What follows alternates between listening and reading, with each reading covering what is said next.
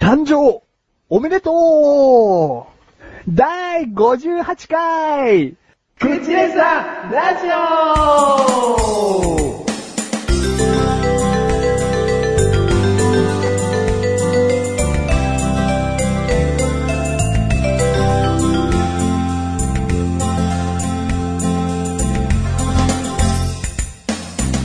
パチパチパチはい。はい、どうも。何パチパチパチ。もう拍手です、拍手。あ、そうなのうんだ本本当当にに火花が散ったのかと思った、俺とお前で。俺とお前で火花は 毎回散ってるけど。てるうん。それよりも火花なんてことは今回はいいじゃないですか。うん。うん。仲良く行くの仲良く、じゃあそれはあんたが決めてくださいよ。まずは、 そんな言い方したらお前、君仲良く行けるわけねえじゃないか。ああそうですよね仲良く行くのそれはあんたが決めてく ださい。そんな関係で仲良く行けるわけがねえだ ろ。そうね仲良く行きましょうよ、今回は。行くのな、なるべく。パチパチっていうのは火花じゃなくて拍手です。あ、拍手んほしかも僕は立ってます。スタンディング拍手です。う。ほうん。う。スタンディングスタンディング拍手。あうん。誕生おめでとうでございます。 誕生おめでとあ。もう誕生日から2ヶ月ぐらい経っちゃったけどう。。おめえじゃねえよ。 おめえじゃねえよ。何おめえの誕生日はねおう、確かに2ヶ月前だったよ。おだうからそれも改めて言うのであれば、おめでとう。おうはい、この話終わり。終わり。違う誕生おめでとうがあったでしょ終わった。う。あったよ。あったうよ。ん、 何なんでお前が言えよ。ああ、あの、ね、あなたの子供、おううん、第2子です。おう無事、誕生ということで、うん僕は話を伺っております。何それ前回の終わりにちょろっと話したから無理やり最初に今回持ってきただけだろ。バレた バレじゃたねえよバレた無理やりだろ。バレた今回はお前の結婚式の話ばっかりだよ、きっと。 最初だけこんな風にちょろっとだけ触れてもらったって嬉しくもなんともないわ。いや、そういう風には思わないでほしいな笑いのうちだよね。だってこの話膨らんだったらお前後々話す結婚式の話のなんか尺が取れなくなるわ。尺取れなくなるのああでこの話すっといこう。い やいやいやそういうことじゃなくてね。あいや、これはこれで、かなりめでたいことですよ。あそう。うんはい、どうも。まああなたはね、いろんな番組で話し尽くしてますからね。そんなことないよ。あ、本当ですかうん。あんまり話してない。まあ、そんなこともないけど。じゃあ、どっちなんで何が話したい何を聞き出したいんだよ。何が聞き出したいですかうんいや、率直なこの番組だけを聞いてる方がいるかもしれないのだで。から何を聞き出したいんだよ。お前の質問次第だろ、そんなの。知ってるだろ、俺が質問ベタな の。だから、 うまいこと聞いてくれよ、今回はじゃあ。第2子は性別はどちらだったんですかあまだわかんないんだよね、まだわかんないんだよね。 病院行けよ。もう結構大きいだ ろ。まだわかんないんですかうん男の子でしょ。男の子だったうんんだよ。あれがついてましたよ。マジか、フェイスブック書かなきゃ。 書いてねえのまだ。 そこはちょっとわかんないけど、ううんん。男の子でしたね。そううん。おめでとうございます。どどうも。はい。何グラムだったんですかえーなんか、これ分かってなきゃパパじゃないみたいなクイズ出す ね。そうなんですか千2960グラムかな。あ、2960。あなかなか大きいですよね。うーん、普通じゃん僕は2400グラムでした。まあ、お前ちっちゃかったんだよ。お前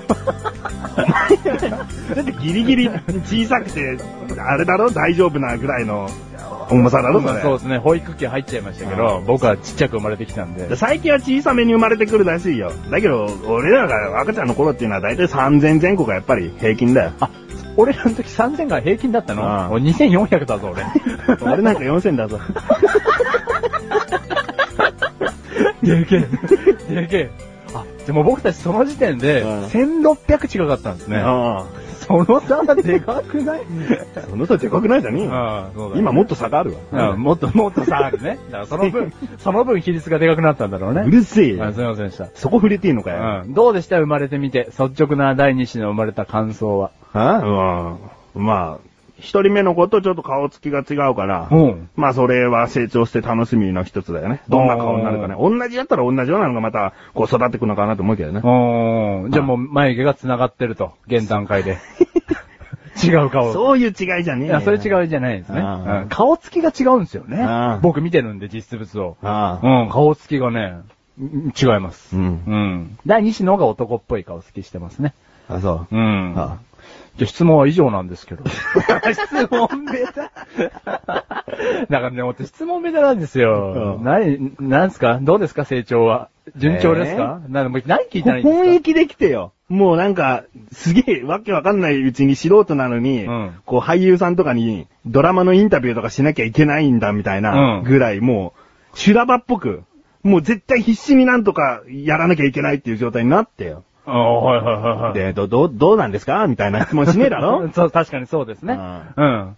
あのー発育は順調ですかもう、まあ、順調だね。うん順調に体重も増えてきて。あ、順調に体重も増えてきて。なんか、あの、 夜泣きは、夜泣き夜泣きは、ああ、まあ、まだね、そのミルクは欲しいって言えば泣くんだから。あ、ミルク欲しいって言えば泣く。うん夜はちゃんと寝れるっていう時期でもないから、ちゃんと夜お腹空いたら泣く。ああ。うん、じゃあ、健康な証拠ですね。うああん。はい、スタジオお返しします。つまんねえ質問二つしたな。 そうです聞いてね。る人もつまんねえよ、そんなだっの。て、だって、そう、なんですかじゃあ、は母にですかパパにですか知らねえよ。し知らねえよ、これ ですかわからねえんだよ。あ、そうだよね。喋りますかも喋れねえう。よ。そうだよね。 だから何聞いたらいいんですかこの時期の質問って。じゃあなんでこの話題にしてきたのうん、めでてえからだろめでてえ。えなんだだから、だから、だからこれだけは分かってほしいの。うんめでたい気持ちしかないんだけど、ん何聞いたらいいか分かんないの。あれだろただ第二子誕生したことを触れておかなきゃっていうだけで、ここまで来ちゃったからこんな風になってんだろいや、そんなことはない。二人目が生まれてどういうことが聞き出したいのか、どういう展開を見せようかって自分で考えてから、こう、あ、あ、はいはいはいはい。何どんな職業に就かせたいですか子供子供をまあ、子供の好きなように。子供の好きなようにね、スタジオ返し ます。これ質問が絶対悪いからね。メガネ玉にあえてこう、なんかさらっと終わる答えにしてるわけじゃないから、うんうんいや、目がため悪くないよ。うんだから俺が質問ベタなのはもうしょうがないことだから、うんこれはね。いいよ。だからお前の子供が誕生した時の俺がもう根掘り葉掘りインタビューとはこういうものだって見せてやるわ。あ、もうそれはもううん、バシバシ答えますよ、僕は。ううん。包み隠すことを知らないから。ううん。 まあね、もう、まず、まずまあ尻尾は何本ですかって聞くと思うけどね。 2本だよ、みんなと標準のように。みんな ないっすよ。ないの もう違うじゃん。企画外じゃん。だいたい尻尾2本の生物って超珍しいっすけど。人間じゃなくても珍しいっすけど。っていう具合のね、はい質問がだから僕できないんです、そういうのがね。うだからそういうのじゃ受けてから、いいね、勉強したいと思います。はい質問を ね。だからこの気持ちだけ分かってほしい。はい本当におめでとあう。うん、僕は本当に嬉しく思ってるよ。はい。じゃあお前、お前はいつ産むかはもう予言して。い予言ですか、う ?2 年後に読み ます。 2年後に生まれるの来年じゃあ行為に及ぶわけね。リアル。うん、そうですね。ちょっとそれぐらいかなと思ってますけどね。うんうんまあちょっと先が見えなさすぎてうん、言っておこうぐらいの答えっぽいけど、うんうんいや、それじゃ、そういうことではないです。本当にもう2年後ぐらいにって決めてんの2年後が、あのー遅らせて遅らせて2年後が最後だなと思ってるんですよ。おうあのーバームクーヘンちゃん、うちの奥様のですねああ、仮の名前、バームクーヘンちゃんが、うんあの、ある年にまで、ある年に達するまでに産み終わりたいって言ってるので、うんそれから逆算すると、あの、あと2年後ぐらいには産み始めないとなっていうことでの、まあね、2年経ったら70だからね。そうなんですよさすがに出産となると厳しそうだもんね。だから、Google で検索してみ見てください。うん年の左近、スペース、う マッシュルで出る かな。マッシュルじゃ出ねえな。何が出んだよ。だって僕の年は28ってバレてるわけですから。 何が出んっただよ。そバうなんだームクーヘンの画像が出んの何が出んだよ。なんで検索してみてくださいって。年の差婚すぎるだろ。そう言えよ、普通に。 28と70って。そう言えよ。そうだよねなん。だよ検索してくだだからさい。ニュースになってる。かなと思って。なんねえ。なんねえのかそんよ。な珍しくねえだろ、も28と 70? 珍しいでしょ、28とう。う70。ん。だからね、僕まあ2年後かなとね、思ってますけどね。はい。はい。これは仮ですので。はいはい、聞き流してください。はい。はい。おめでとはい。う。はい。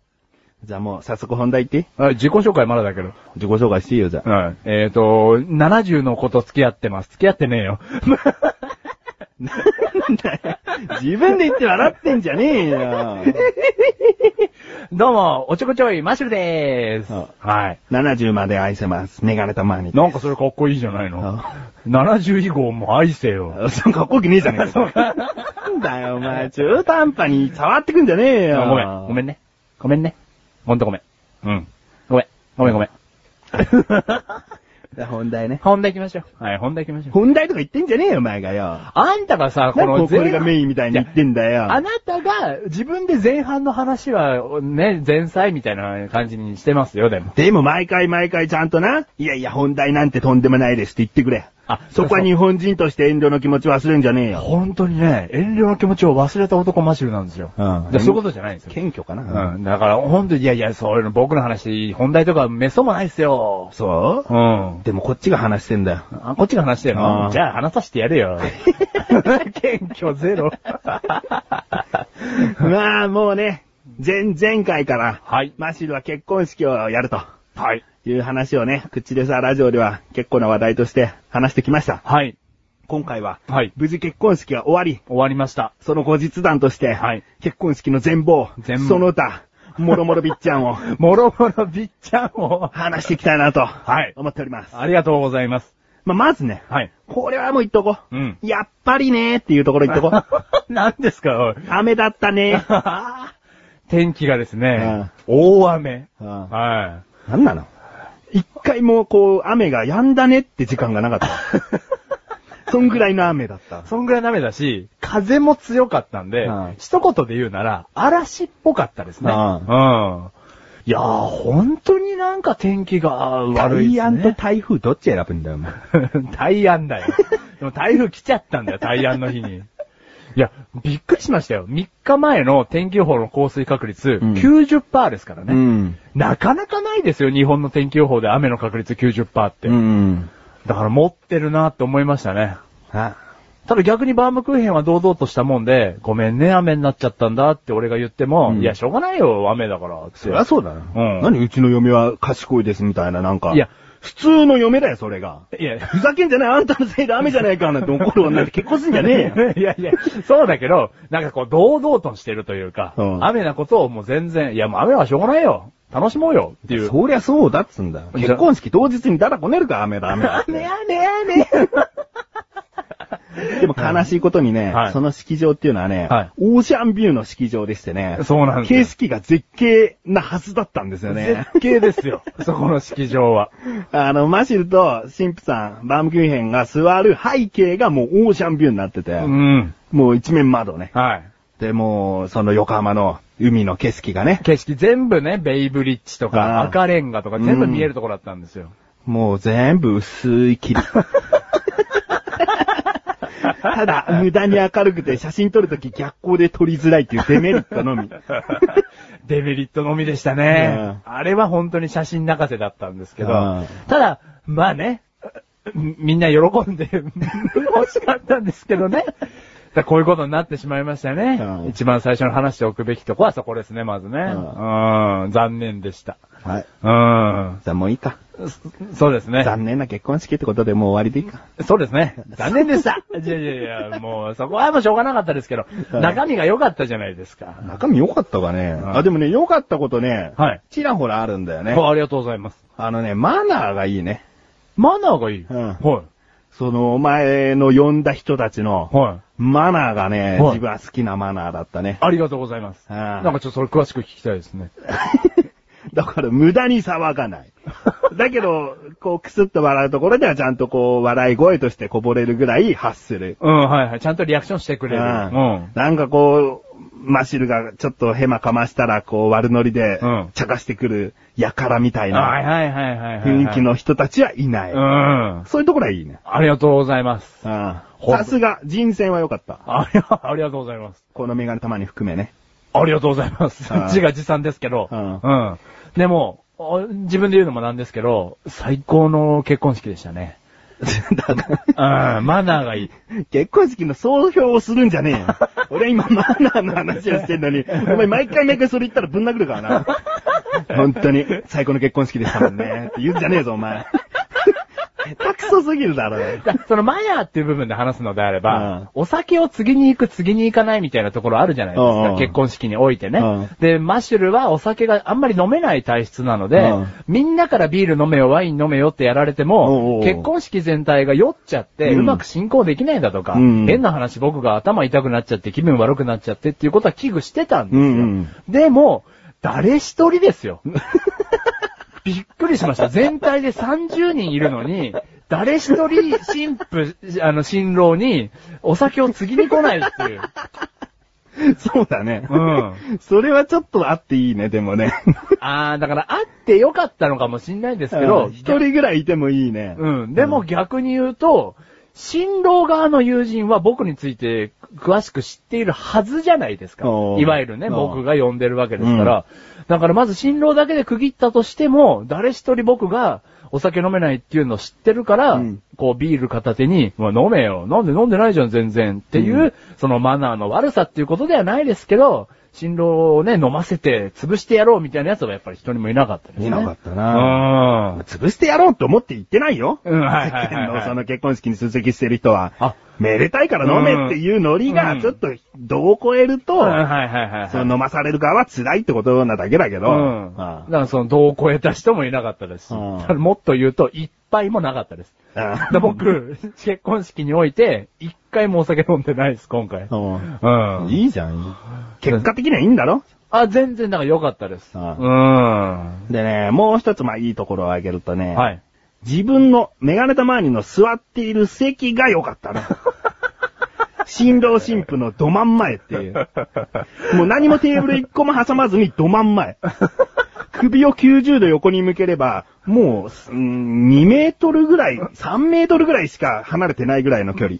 マッシュルとね、うんメガネたまわり一番近い席でしたね。ううんん。あなたの座ってる席うん、会社の上司とかが出席するのであれおうば、そこの上司が座る席、いわゆる主賓席の場所なんで、おうそこに、あのー置かせていただきました。席を。。うん。メガネたまりさんああ。やっぱあなたは、おそこに座らないと、ああ始まらないと思ったんです、僕うは。、でーんとな。でーんと。だああから席もね、いつもより、あの、会場の人に大きいやつ用意してもら って。通だ ったよ。普通でしたあああれおかしいな。うまくいってないな、事情連絡が。 あダメ結婚式場だったからなあれあね。結婚式場がな、あああ雨にしやがってよ。あああ初めてね、もう席を立たずに、ナイスショット、ベストショットが撮れてしまうってい うね。あのね、ビデオカメラう、んそして写真撮っていただいたんですけど、あの、動いてなかった ですね。立ち上がらなくても撮れちゃうう。んだってもう真ん前何も遮るものなく二人なんだもん。ずっと言ってくれてましたうんね。いい席だ、いい席だって言って。ううん。まああれぐらいこうなんかね、いい席だと、はいやっぱ楽しみ方は、うん。自分個人としてはやっぱ変わるよね。そうですうねん。だから、席によってもやっぱ楽しみ方って変わるんだろうなって思います。うん。あと、そのテーブルのね、うん一緒の人たちがどんな人かっていうのも、もちろん。まあね、楽しみうんのプラスかマイナスかっていう部分ではね、大きく変わってくるよね。ううんん。まあだから、まあこんなことを言うとさ、その出席した人もマナーとか良くて、うん悪ノリもなく、うん。こう、そんで自分の座っている席も良くて、はい楽しめたなんて言うと、本当に最高の結婚式だったんですね、みたいに思われるかもしれませんね。おいや、今思われてると思いますよ。い やいや、ダメだったこと、10のこと。メガネ玉にえ。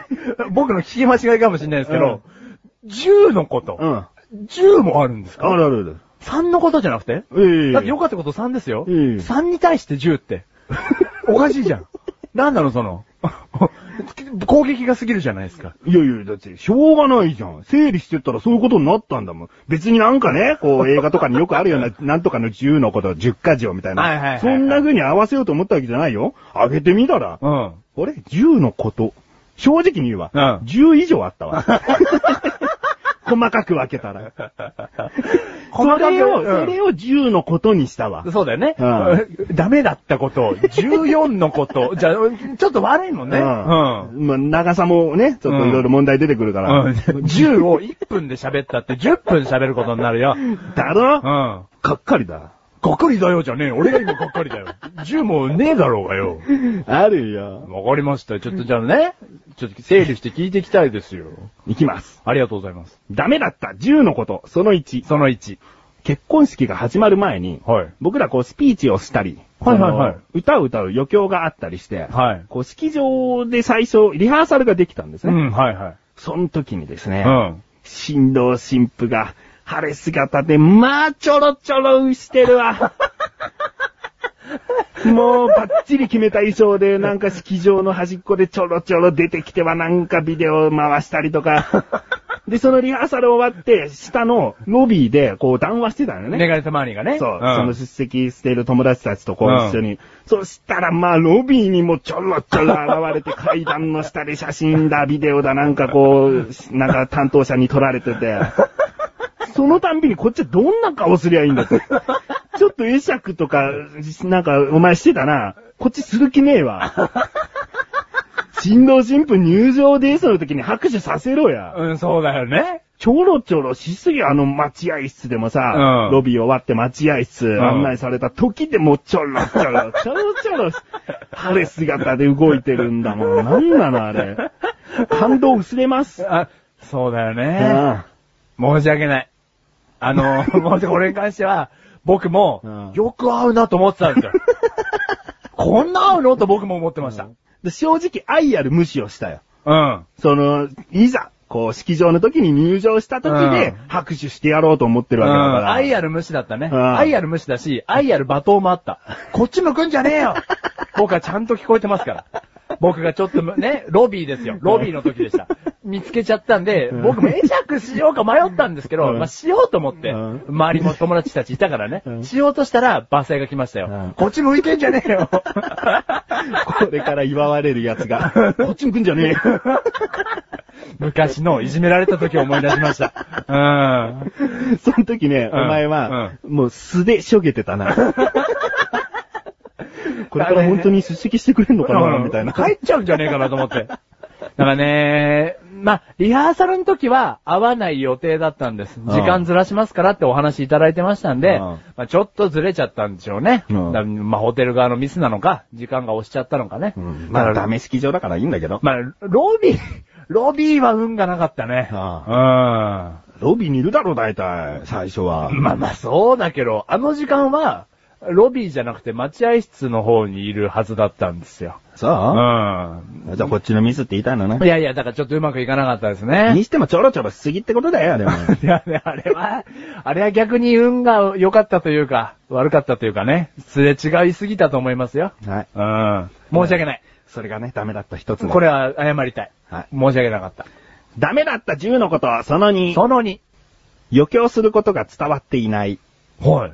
これですね。うん。その、先ほどリハーサルをしたって言いましたよね。はい。このね、あの、メガネタマーニがやるスピーチ、はいそして歌を歌うということは伝わってました。うん。ホテル側にね。。うんはいはい。だけど、僕のね、可愛い後輩うの、ん関本くんと菅井くんって子がいるんですよ。はいはい。この子が、リハーサルできるよっていうことで、こう、式場に来たの。うん。ほんで、いざ司会者に話したら、うん。聞いておりま せん。二人は ね、うん。一回う、ん式場に下見しに来てん だよ。休み合わせて。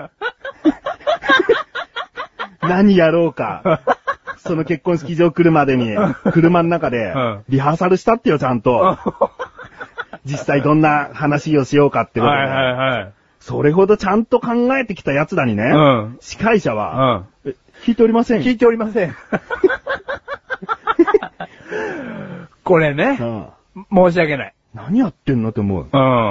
でも、これは僕のミスなのかな。はあじゃあお前が、うんいや、お前が司会者に言ってないってことだろ。 いや、言ってないっていうか、うその、本当にね、前日までん。やってくれるっていうことをう知らなかったんですよ。うん。その後輩二人が余興をしてくれるっていうことを、やらないって連絡が来たのやらないっていう連絡がなかったです。じゃあやる方で前向きに普通考えるだろう連絡がないってことは。それがもう気になってるんだったら一週間前くらいから連絡してみりゃいいじゃないかよ。だそそうなんですよ、ね。そういう点を考えたらお前のミスだろうあ、よ。そそうです。それ僕のミスでした。うんいや、やってくんねえだろうな、忙しいしって思って、連絡もないし、だダメなんだろうなって思ってたんですよそ。んなことに信じろ、関本と菅井は。そうです ね。関本と菅井 を。うん。ああやるよ、奴らはやるって時は。だからもう、だから、すごい良かったですよ。ただ、それは司会者言っちゃいますよ。いや、聞いておりません か。急遽なんか入れてたけどな、うんその、プログラム表とかに。 書き込みでね。じゃあ、ビンゴゲームできたんじゃないですかってすげえ言ってやりたかったわ。 急遽入れられるスペースあったんですかあうん。まあ、このビンゴゲームに関してはね、前回を聞いてください ね。メガネたまにはゲームがなくなって景品がもらえないってことですごい腹が立った。相当、その司会者ねに。相当怒ってらっしゃいましたからね。うんまあそういう話をしてたんだねうん。だからそれは前回を聞いていただいて。うんだから無理やりね、あのー入れていただきましたけど。だからもうその余興自体は本当に良かった。ほううん。だから連絡だけはね。だから今回、そのサプライズっていうことで、あの、バームクーヘンも喜んでおりました、本当に。そう うん。まあ、どちらに対してもサプライズだったけどな。 視聴者にもね司。会者もサプライズだし。誰が何を知ってたんだじゃあ。ちゃんと段取りしろ。すいませんでした。なあ、ダメだったことだろダメでした、これは。あうん。杉本菅井ごめんね。でも本当に良かったよ。はい、その3。はい。その3。司会者の大げさな発言。はい。 腹立った わ。腹立ってさ、司会者に腹が立ってこっちは出席しに行っただろ、うんまあ、前回は本当聞いていただきたいんだけども。もともとがね、しうん司会者に対していい思いがなかったですからね。そう。で、実際会ったら、うんまず、あ、あ女性だったのみたいな。 性別がね。うんそこはね、ちょっと一応、なんかひるんだんだけど、でもでも違う違う、この。この人はゲームもしたくない遊び心のない女だよと思ってるわけだよ。 そんで、いざ、うん。あ、すいません、歌を歌うその音楽のリハーサルをしに来ました。はいはいはいはそしたらね、うんまあ、まずこれを言っておかなきゃいけないの。い。うん。まあ、あの、メガネたまわりが歌を歌うってことは、マシルにとってサプライズのつもりだったんだよね。はい。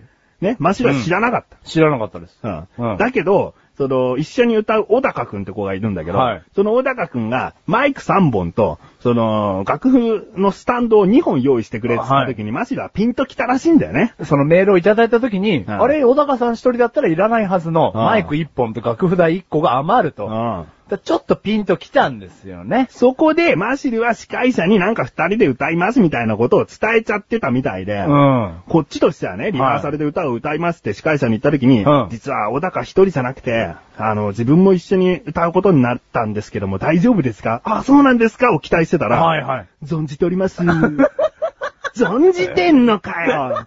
もうこの、この時点でモチベーションが下がるわけよ、小高的にも。あれ、な、なんで知ってんのってことだよね。うんで、その時、うん。大げさな発言。うん。うん。あ、菊池様ですね。 振動の人生に多大な影響を与 えた、菊池様ですね。うるせえ。お前俺の何を知ってんだよ。あ、そういうやりとりがあったのあねっ。たよ。うなんだあいつは。ん。やっぱね、その、新郎と新婦とね、うん何日間も会って打ち合わせしてるわけじゃないのよ。うんそれこそ、2、3時間しか話してないわけ、あの司会者と。うんうんだからそのね、えーもらってる情報は少ない中で、分かったわけよ。あ、うん菊池様、ピーン新郎に多大なる人生に影響を与えた人だ。うんだからこう発言しちゃったんだろうね。うんなんか、こっちはだって、もう、ゆ強く言ってやろうみたいな。お前嫌いだからな、みたいな、うんスタンスで来たのに、うん。お信用に、多大なる影響を与えたみたいな、そんなノリで来んなよ、と思って。サプライズも失敗するしよ。なんなんだよ。存じており ます。存じられたからあねあ。関本と菅井は存じてなかったそうみたいになんだよ。もうごっちゃごちゃだよ、あの会社。 申し訳ない。そういった意味でも、うんダメだったことです。ダメでしたね。申し訳ない。えー第4。その4。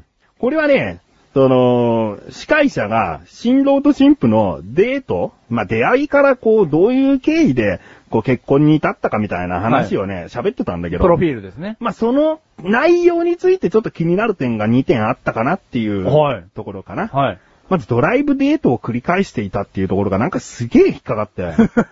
おめえ車運転そんなにしねえじゃん。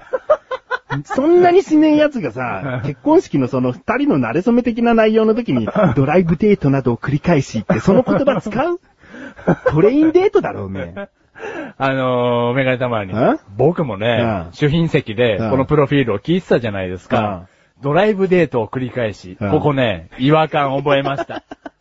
だろだって僕、車運転するの好きじゃないって公言してますし、うんあなたが言う通り、あんまり運転はしてない。してないでしょ、もうほんと何年もしてないですよ、今。今の段階で。まあ今においては、だから1年に1回ぐらいしか乗らないので。だろ、うん、そんな奴がドライブデートって単語を使ってほしくないと思ったよね。だからその通りです。うんただだ、これに関しては付き合う前うんドライブデートを繰り返しっていうくくりなんですね。そうか、は、話とししては。て。ああでも、話、その付き合う時もドライブデートそんなにしてないそんなにしてないんだよ。うだん。からしたことがあるレベルだっつう話だよ。うん、そうそうそうそう。だろ行くたんびにどっか行くのに車。うそんういうことではないです。じゃないよ。うだかん。海行く時だけドライブしてましたから。うん。らその辺とか引っかかったり、あともう一個ね。あ、はいはい。なんかお前イタリア人みたいになってた けど。その司会者の説明で。まるでイタリア人のような、みたいな、なんかそんなこと言われてたけど。言われてました、僕。なんなのあれあんま伝わってないですか女ったら知ってこといやいやいや、それでないよ。イタリア人を履き違えてあるよ。女性に優しいってことバブリーうん。あら。イタリア語なんかこれ入れろよ。なんだよ、お前。下手く そな。ボロネーゼとかボロ言ネえーゼ、パルチザーノ。よ。じゃねえ、あなたはそのね、僕のそのプロフィール紹介うんのイタリア人のような方ですえ。。意味分かってましたうん聞いて。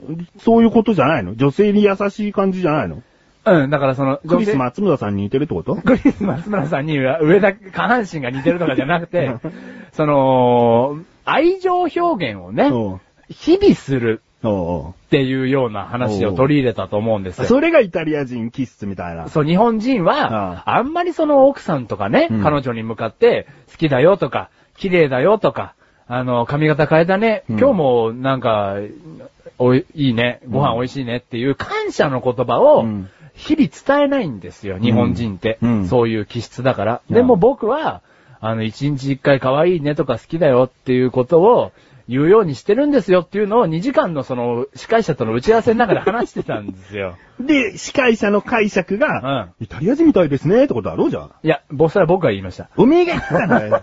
よかった、じゃあダメだったことだよ。自分で言うんじゃね そうですね。だから、ちょっと僕はに日本人というよりかはそういう愛情表現をするようにしてますけどね。パルチザーノって言ったら、まあそういうことになりましえたよ。イタね。リア人じゃねえだろ。まあ顔はイタリア人じゃねえけど。地底人だろ。地底人だよ、それだって。体温でどっちの方角かわかるんだから。だかあらそれはそうなんだけどね。だからそういうことでイタリア人っていうのをちょっと紹介させていただきましたけどね。あ 自分でそう言ったってことで、やっぱりダメだったっていうのがよか った。えーその後行くよ。その後。うんこれはね、マシル、新郎もね、分かってると思いますけれども、はいバルーンスパークの段取り。 これね、バルーンスパークっていうのがイベントとしてありましたよ。はい。まず、その、有名なのはウェディングケーキ入刀。これね、うん共は同い作業としてケーキに、こう、ナイフを入れる。はい。これもどこの結婚式でもまはあい取り入れるものですよね。で、お色直しをして、衣はい装替えがあった後に、うんそういったまた別のイベントがあって、バルーンスパーク。うんまあ、風船を二人の共同作業で割るっていうのがあったんですね普。通はキャンドルサービスの流れでああ、自分たちのあるテーブルの大きいキャンドルに火をつけてわうんうんうんーっていうキャンドルサービスの代わりに、うんその主品のとこだけはバルーンをね、浮かべて、スパークさせるっていうのに変えたんですよ。うんうんそのバルーンスパークをやろうとしてたんですけど。ね。うん。で、そう、係の者がね、はいこの、なんか槍みたいなもの で、はい。風船を割ってください。風船結構大きいんだよ。直径、まあ1メートルぐらいあって。ありました中にちっちゃな風船がまたいっぱい入ってるから、うん割るとちっちゃな風船が溢れ出て、パーンと綺麗な感じになるっていう予想なんだよね。予想なんです。ああうん。だけど、その担当者が、こ、この辺をこう持ってくださいって、うんまず新郎に持たせて、その後に新婦に一緒にじゃあ手添えてくださいみたいなことになる予定だったはずが、はいその担当者が、この辺を持ってくださいって、新郎が持った途端に割っちゃうって いうね。え、誰の共同作業みたいな。僕ね、うんあのアシスタントのですね、うん共同作業しちゃったんですよ。で、うんその担当者ね、 うん。担当者がはい割っちゃった後に言ったセリフね、うん言ってくれ。え、セリフですかうんその、段取りの説明不足でしたね。っていう反省のなさ。 この話聞いたときに、えそうじゃねえだろ、申し訳ありませんだろ、まずと思ったんだよね。まあね、ねまあ、段取りの説明不足。段取り言っときは何二人で割らずに済んだいやいや、担当者がその槍の長さとバルーンの距離を履き違えただけだろうと思うけどね。まあね、これについてはね、完全にあいつね、うんちょっとミスりましたね。ううんん。なんか、音も大きいからよ。びっくりした よ。まあ、バームクーヘンとですね、楽しくその槍でパーンスパークってやるつもりだったんですけどね。はああの、その担当者と僕は割っちゃいましたね。ううんん。ああれは残念でしたね。うん残念で担当者がダメだった。ダメだったですね。うはい、次がね、その6。ん。その6。ミリオンヒルムズかぶり。 ミリオンフィルムズ小袋さんの代表曲ですね。おうおううん、結婚式に流す定番ソング。おうよ、うんおうよ。かぶり ましたかぶったよ。 メガネと前に先ほどから歌を歌ったとはいいう話をしておりますね。はい何を歌ったか小袋さんのミリオンヒルムズです。はい。この歌を歌うってことは、はい実はサプライズで、そうなんですよ。最初はもともとスタンドバイミうー、ん有名な映画でも有名な、はいスタンドバイミーの歌を小高くんと一緒に歌うってマシルには伝わっていたんですけど僕も。聞いておりました。もう前々からね、小高くんと、まあ、あの、新郎の希望は何だったのと。うん。歌うたいのバラットとミリオンヒルムズって言われたんですよね。うんあじゃあミリオンヒルムズ歌おうっていうのをおーすぐに決めて、ありがとうございます。これは、このサプライズは成功のはずだったんですが、 成功しましたよ。サプライズにしたせいで、うんお前のなんか、その、追い立ち写真スライドショーの BGM にミリオンヒルムズがっつり流れるっていう。もうリピートリピートでがっつりミリオンヒルムズ流れちゃって。俺ら歌うまいよ。歌った後だったら、あ、この歌を二人は歌っていたんだなって歌を知らなかった人も理解できるよ。順序だったらそれだったらまだね。うん。先にそのスライドショーで音楽流れて、うん。うん。もう、小高くんとね、うんご飯が食べられない食べられ ない。苦笑ってこういうことだなと思って。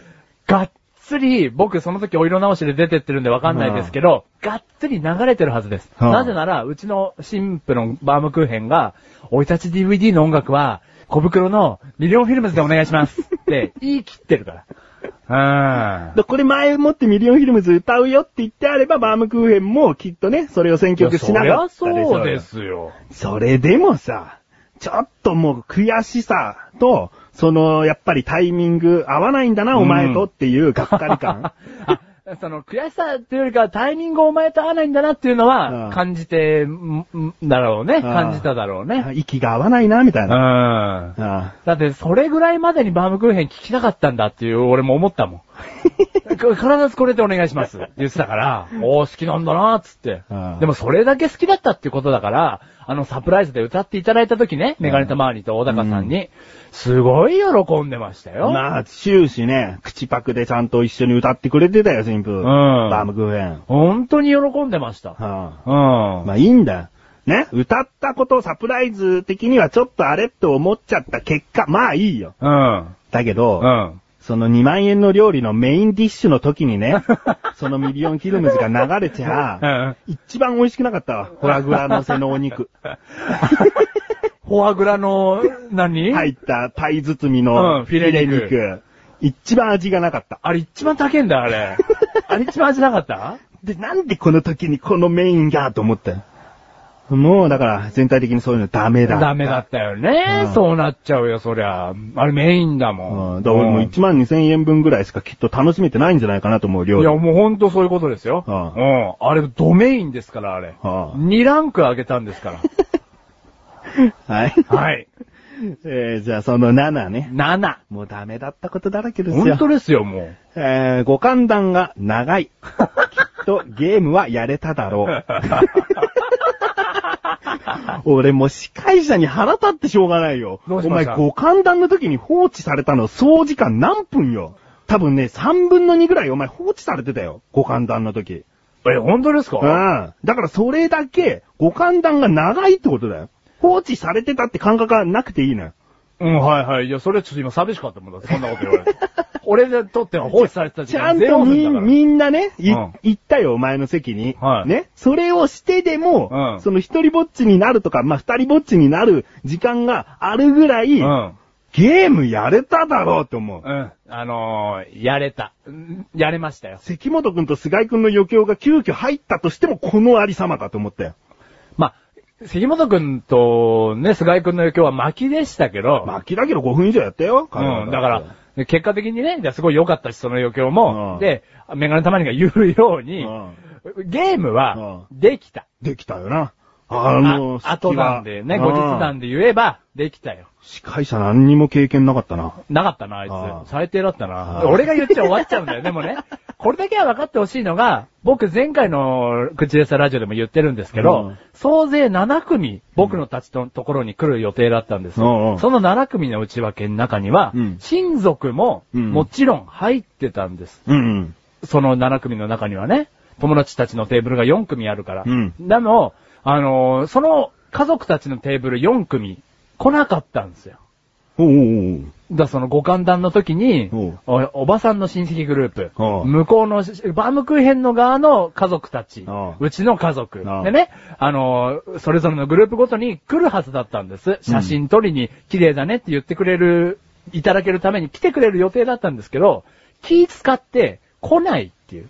おう。おうでも、それよくよく聞いたら、来ないもんらしいですね。まあ、親族はね、来ないのが多いと思うよ。うん、その友達たちがいっぱい時間取ってきてほしいから、うん気を使っていかないっていうもんらしいんですけど、うん、だからちょっとその家族分は、ちょっと計算ミスでしたね。でもそんな計算はさ、司会者だったらできるだろう。親族の席、テーブルいくつですねって、感覚的にわかると8テーブルだからって、そんなざっくばらんに考えんの まあまあ、ざっくばらんじゃないですけど、まあ僕たちがね、ご簡単の時間ちゃんと取りたいって言ったのもありましたけどね。ああ結果、メガネ様に、ああできたよ。できたよ。うん、だからこれできたけどね。もうもしかしたらよ、うん司会者が悪いんじゃなくて、んお前がゲームをそんなにやりたそうにしなかったんじゃないかとすら思うよ。お前よ、それだけはよ、履き違いんじゃねえぞ。違うか司会者が悪いな。司会者が悪いよ、あれあいはつ。ぶん殴りてえな、じゃあ。ああ、今からぶん殴りに行こうぜ。お、わかった。お前の意見はわかった。うん。あでもそれはやめとこ う。それは穏便に行こう。でもね、本当にゲームだけは何回もこれだけは言うけど、うんやりたかったのよ。ほんとかよ。最後の最後まで司会者も、新郎さん、諦めないですね、みたいな。 そのバームクーヘンには、本当にやりたいんだねって言われるぐらいもう本当にね、いや、あの、言ってたのよ。何そのなんか。だだからこれだけは分かってほした。ああい。でもね、結果的に僕たち二人で話す時間あったね。ああおうこな楽しいね、なんていう ね。普通に飯食う時間があったよ、お前は。ああったけどあね。あいや、食べなかったですけどね。うんだからうん食べれるぐらい時間があったよってあ言うっんただよ。よね。だから、そのおかげで、そのメガネたまーにとね、小高さんが気引かせて、ああホームビデオ持ってきてねああ、どうなんだよ、みたいなね。 うん。お前こんな主賓席座りやがってよ、みたいなやりとりをね、ホームビデオで2回ほどやる時間もあったしねああ。でも、お色直しが終わって、友達のたち一巡してないんだよ。うん。お色直しの時のご勘談は一巡できなかったんですよ。うんだから、正直そういう点ではご勘談が一周できなかったんで、っていう部分もあったんですけど、はいまあかなりこの、ね、譲り合ったっていう部分がありましたよね。あそうなの写真とまかね、あ、メガネ玉には真ん前だからさ、うんもう席に行こうが行かないか、もう会話ができちゃうから。できちゃうんだよねうん。普通に会話ができちゃうからね。うんただゲームは、メガネ玉に、できた。できたうよ。ん。これは申し訳ない。まあ、次行くよ。はい、次行きましちょょっとダメだったよな。う。ダメじゃねそのえ。8。はい。 3周年あると思ったがっかりしたなんすか、それは。3周年。うん。 3周年あると思った。うん。はい。なんかバームクーヘンのご両親がな、はい。あー30周年記念結婚して。バームクーヘンのあのご両親が結婚30年。 30年。で、うちの両親、メああンマシュルの両親が結婚40周年。 40周年。でね、うんなんかこう、ご両親それぞれにサプライズとして、はい急遽こう、はなんか祝ってあげるみたいな、はこう、プログラムが組み込まれてたわけよ。組み込みました。メガネたまに3周年、まあ4周年なんですけど、メガネたまわり4周年うんなん、何が4周年なんですか結婚して。メガネたまわりと、うんメガネたまわりの奥さんうのん結婚したのがう4周年。4周年じゃダメ だよ。っていうか、俺それでも言わねえよ。お前んとこが10周年でも言わねえよ。 3周年かな、じゃ3周年。うんだから3だからいいとかじゃないの。何4よりは3の方が区切りがいいよとかじゃなくて、10でも50でもやんないよ。あ。あると思ったわ。それそれはね、僕は君のことは好きだけど、でバームクーヘンのうね、んご両親の後とか、そんなことは言わないよ。前にね、うんこう、人生に多大なる影響を与え た、菊池さんご夫妻の、3周年記念でございますっていうことはね、なんか言ってくれると思った。おめえんとこの奥さん来てねえじゃねえか よ、お来て前。ねえけど、俺は呼びたかったんだけど。呼びたかったけど来てないってことは、じゃあ仕方ないけど、じゃあ、えーメガネたま兄さんだうけん来ていただきましょうみたいな。うん。なんかさ、なんでそう思ったかわかるお前相当よ相当楽しみにしててくださいを言ったわ。 俺。期待しててください。これまたね、前回を聞いて。うん。無駄にこうなんかね、うん芸能人とか来ないけど、でも、ちゃんと考えてますから、うんみたいなことを言ってんの。いや、 これなんか、あるんじゃねえかな、みたいな。サプライズ待ちしておこうかな、でも、ちゃんとリアクションできるかな、みたいな。うん。あの、何にもなかったけど。いや、それはね、僕ここからちょっと少しだけ言わせてください。何司会者がね、うん一番最初にあなたに会った時に、うんあ、あなたが人生に多大なる影響を与えたって言ったでしょ、うんそのセリフ。うんそのセリフ、うん一番最後まで取っといてほしかったんですよ、僕的には。おうおうあなたのスピーチの説明する前にうん、人笑い、人を、んあの、なんつうんですか盛り上がりを作るために、うんそのセリフを入れといたんですよ。え知ってる知ってる。うんだからその時も言ってたよ。うん。 うん。その使い回しセリフだなっていう時は、うんあの、リハーサルの時に、うんああ、その時の言われたことっていうのは、このこと、時の言葉の使い回しだったんだなってことは、まあいいよ。今言わなかっただろ、あえて。ん司会者そこバカにしなかっただろ。うん何お前言ってん だよ。いやいや、そこ言うみたいな僕は思ってましたよ、今ね。うん。で別にいいじゃん。うんそんなことを別にサプライズなんねえだ ろ。人生で多大なる影響を与えた方です。 うわ、嬉しい俺ってならねえ。そうじゃねえ。なんかあっただろうと思ったんだうん、よ。だからでも、それあんたが3周年で出てくるのはおかしいでしょうがよ。じゃなくてもだよ。なんかあると思ったよ。あ思ったメガネたまに自身にじゃなくてもなんかこう、出席者に対しての大サプライズがあると思ったよ。なんだなよ。んだ、あるの僕すげえ盛り込んだと思うけど、いろいろ。だからちげえよ。お前の期待させすぎだってことだよああ、そうだね。ああでもそれは申し訳なかった。あああ。そのごめ ん。ダメだったところ。みんなに期待をさせすぎた。ううん。だんからまあそんな期待させすぎた気はなかったんだけどね。うん。 じゃあ次がね、は第い9。第9。うん、そろそろね。もうそろそろ俺疲れてきた よ。こんなにダメダメダメダメ言われて。えー、9。席はいいが、ね、さっきも言ってるよ。はいありがと席うございはますいいが、ライムスカッシュの 顔。この靴でさ、ラジオを聞いてくださっている方はね、あの、存じているかもしれませんが、はいリスナーでライムスカッシュ君っていうのがいて、はいで、ライムスカッシュ君をマシルは招待したんですね。招待させていただきました。で、もちろん、メガネたまにと同じテーブルにはいありまして、うんで、うんライムスカッシュもだから結果的にいいテーブル席なんわけですよ。そうですよ、もちろん。で、その、なんでライムスカッシュの顔って今言ったかっていうと、はいこうね、もう、いよいよ結婚式は佳境を迎えてね、はいバームクーヘンがうんご両親に手紙を読むと。一番いいとこですよ。もう涙涙でバームクーヘンちゃんも泣いてたからね。うん。ここで、バームクーヘンちゃんと新郎のお前をうん見る角度になると、うんうんこれはあの、座ってる席じゃなくて、ちょっと立ち上がって横に行くでしょはいはいその席に体を向けると、うんお前とバームクーヘンの顔の下にライムスカッシュなの。 で、バームクーヘンちゃんが、もう泣きながらご両親泣きながらに読んで手るよ紙を読んでるのに、うんちょっと視線を下にするだけで、うん地面をひたすら見つめているライムスカッシュの顔があるわ け。この子は、バームクーヘンの、うんね、うん何一つこう、接点はない、思い出はない。うんまあまあね口でさ、ラジオでたまに話が出てくるぐらいで、うんここのご、ご家庭がどういう事情であろうと、うん今後の将来的にもさほど支障はない。まあ、そんなにないよ、正言っ直ね。てしまえば、赤の他人に近い存在の人間うが、ん。なんでいるんだろうって思った時 に、もう、バームクーヘンちゃんが泣きながら読んでんのに、うん笑いをこらえるのに必死だ よ。考えろ。その下はもっと知り合いにしとけ、ちゃんと、なんかお前とつながりの深い人間で涙しちゃうぐらいの人間にしとけよ。なんだかそこはね。ライムスカッシュ超なんかどうしていいかわかんない感じで地面をひたすら見つめてたぞ。いや、ライムスカッシュもそういう顔してたけど、うん感慨深かったと思う よ。いや、テーブルの席はちょっとしょうがないでしょ。いろいろあって、メガネたまわりからいろいろ固めていくと、うんライムスカッシュくんは、あそこの席がベストだったのよ。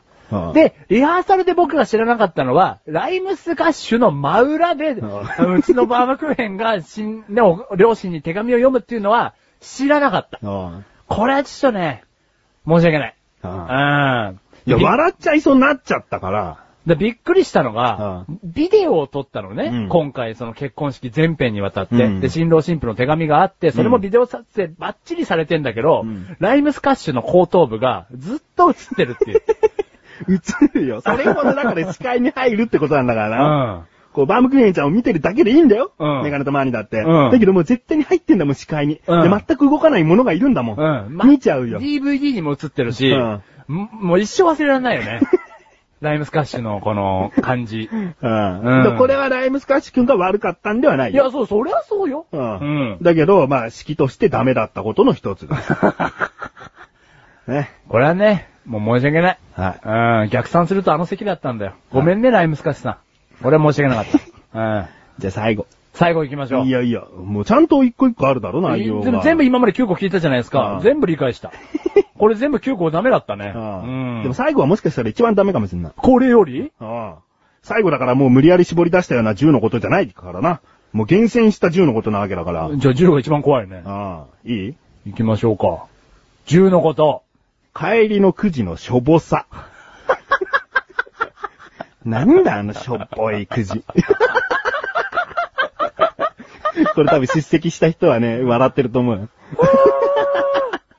しょぼかったしょぼいだろ。なんだあれびっくりしたよ。しょぼくねえだろ。なんか旅行券かなんかも当たんのかと思ったよ。まあ、ちゃんと説明しますよ。うこう式が終わって新郎新婦っていうのは、こう、出口先でね、あー本日はありがとうございましたと、こう、ご両親と一緒に挨拶をするっていうのが、まあ、結婚式でよくあることですよ。よくあることですだけどよ。そこによくある抽選ボックスみたいなのが置いてあって、はいくじが入ってるのね。で、くじで紙が入ってるんじゃなくて、もう景品が入ってて。。そうだからもう手のひらで掴めるぐらいの景品が、ランダムに入ってる。ランダムに入ってるし、それは結婚式のね、あのー最近の、な、傾向として、うん最後、あのー引き出物とは別に、うんプチギフトっていうのを渡すことになってるんです。うんうんそのね、石鹸だったり、うんあのー例えば有名で言うと、ジャムにスプーンみたいな、うんうん今日来てくれてありがとうねっていうことと一緒にプチギフトを渡すなりわしになってるんですけど、うちは自分たちで考えて、はああちょっとこういうボックスにね、何が見えるかわかんないボックスにプチギフトを入れて、引いて、あ、これが出たんだっていう楽しみができるじゃないかって考えたんです。お前、スーパーボールが5、6個入った袋ってプチギフトの候補になんねえだ ろ。かわいそうだったよ、トマトンさん。スーパーボール。まあいいな、どこで売ってるかはあんまりわかんないよだけど、駄菓子屋の隅っことかでよく売ってるような、うんなんか大きさのバラバラなスーパーボールが5、6個入った袋。うん。それを、なんか、引いちゃった人はそれをもらうわけだよ。うん。メガネと前に何もらったか。うん。なんか、レモンなんたらっていうハーブうんの育成キット。育成キット。うん水あげたらその場で育っていくやつね。うんんなんか増える土とかが、種とかがコンポートさ長れてく、る長く育ててよ。なんかもう枯れてきた よ。まあちゃんと育てようとしてるけども。ありがとう。ありがとう。うん。でもそのしょぼさっていう、しょぼかったなんかもうちょっとさ、当たりがあると思った。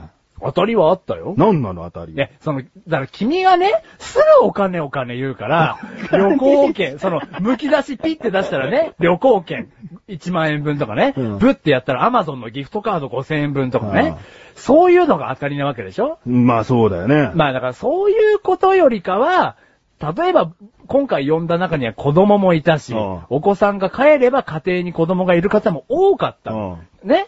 あの、お父さんたちも出席してたから、だんからそういう点で、引いたらね、あの、ヒューって吹けばピューってなる笛とか、カエルがぴょこぴょこするおもちゃとか。だから誰が喜ぶのかじゃなくて、ん当たりは何なんだよ。だから、その当たり外れじゃないんでなすいよ。んだろ当たりはないんだろ当たりって言えば全部が当たりだ よ。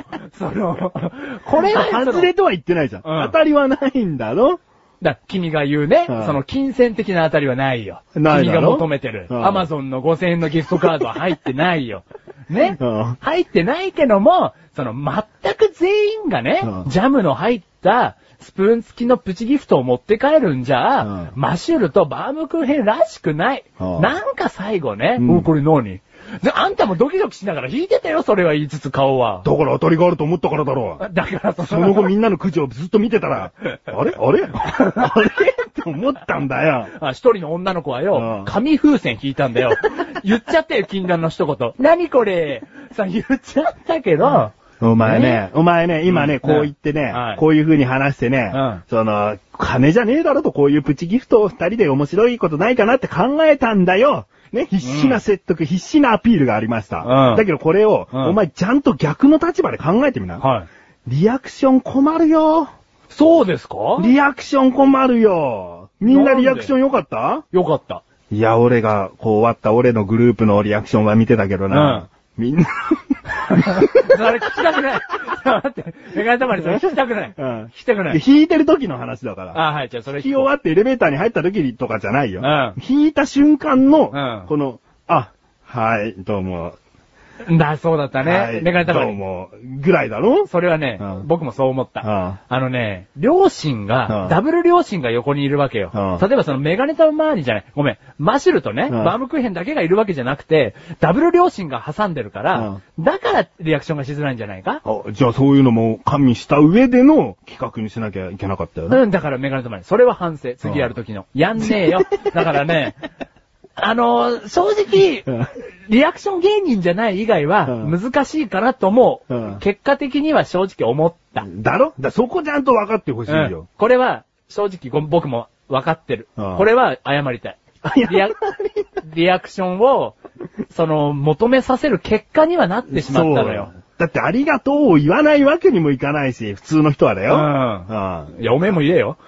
今言ってくれてたと思うけだどって、帰り際だからおめでとうだろ、みんな。うん大体な。うんだけど、口引いた人、それなりのリアクションしなきゃなって、やっぱりプレッシャーになるうよ。ん。だろそれはしょうがないよ。これはお前の企画がダメでしたねーって言いたいわけじゃない。うん。ああだけど、そこは考えるところでもあったよってことだ。そうだね。ああだからやってみての反省はあったけあどあ、おおむね総評とすれば、 あピチギフトのあのボックス引いてシステムの総評とすれば、でもみんなは、あの、手を突っ込んだ時のああ、ドキドキ感。あ。てめえの満足だよ、た だの。自己満足だよは。、はじゃ、じゃ、それは僕の身に置き換えたとしてあもあ、結婚式がこれからプチギフトが渡される行事があるんだったあら、あ進めると思う。っていうのは、なんかその、あの、何が出るんだろうっていうね。ああだから、あの、メガネたまりのさっきじゃないけど、もしかしたら、その、大当たりが出るかもしれないって当いう。たりが入ってればいいって話うよ。ん一個だけでいいんだよ。うん一個だけでも当たりが入ってなければ、その、なんかスーパーボールとかでも残念でしたで済むじゃん。ああ、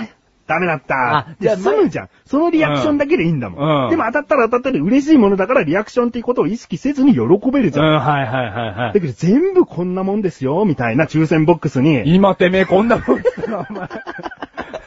手入れて、手に取って、うん。もうんうはい、おんめでとうございました。うんまた遊ぼうね。じゃあね。。うん。じゃん。そうなっち ゃうじゃん。なったねうん。全体的に全員そうな った。うん。うん。だからまあ、そうね、反省点ではないけど、うんみんなにそういう気を使わせてしまったとこは、う謝りたい。うん。で、やらなきゃよかったじゃんとは思ってないよ。うんそれはそれで別にいいよ。はだからそれだけね、あの、気を使わせてしまったかな。うんうんい。でも、これからやる結婚式の人には、プチギフトは僕のシステムをこれから押していき ます。僕は。はい。当たりを入れることでね。うん、当たりを入れることでね、すげえ盛り上がるぞ、俺、つ って僕はおす、おすすめします。はい。はい。ということで以上はね、ダメだった10のこと。でも、このダメだった10のこと喋っただけでも結構結婚式の中身が、だってそういうことを考えてるもん、メガネたまには。さすがーお前が今日は結婚式の話だってワクワクしながら進行表みたいのを持ってきてるんだけ ど。必要ないですよ。僕ちゃんとだって考えてますし。完璧にさ、流れに沿って さ、全部伝わったね、最初から最後のプチギフトまで。うん。でもですね、うね、何がじゃあこれでわかるか。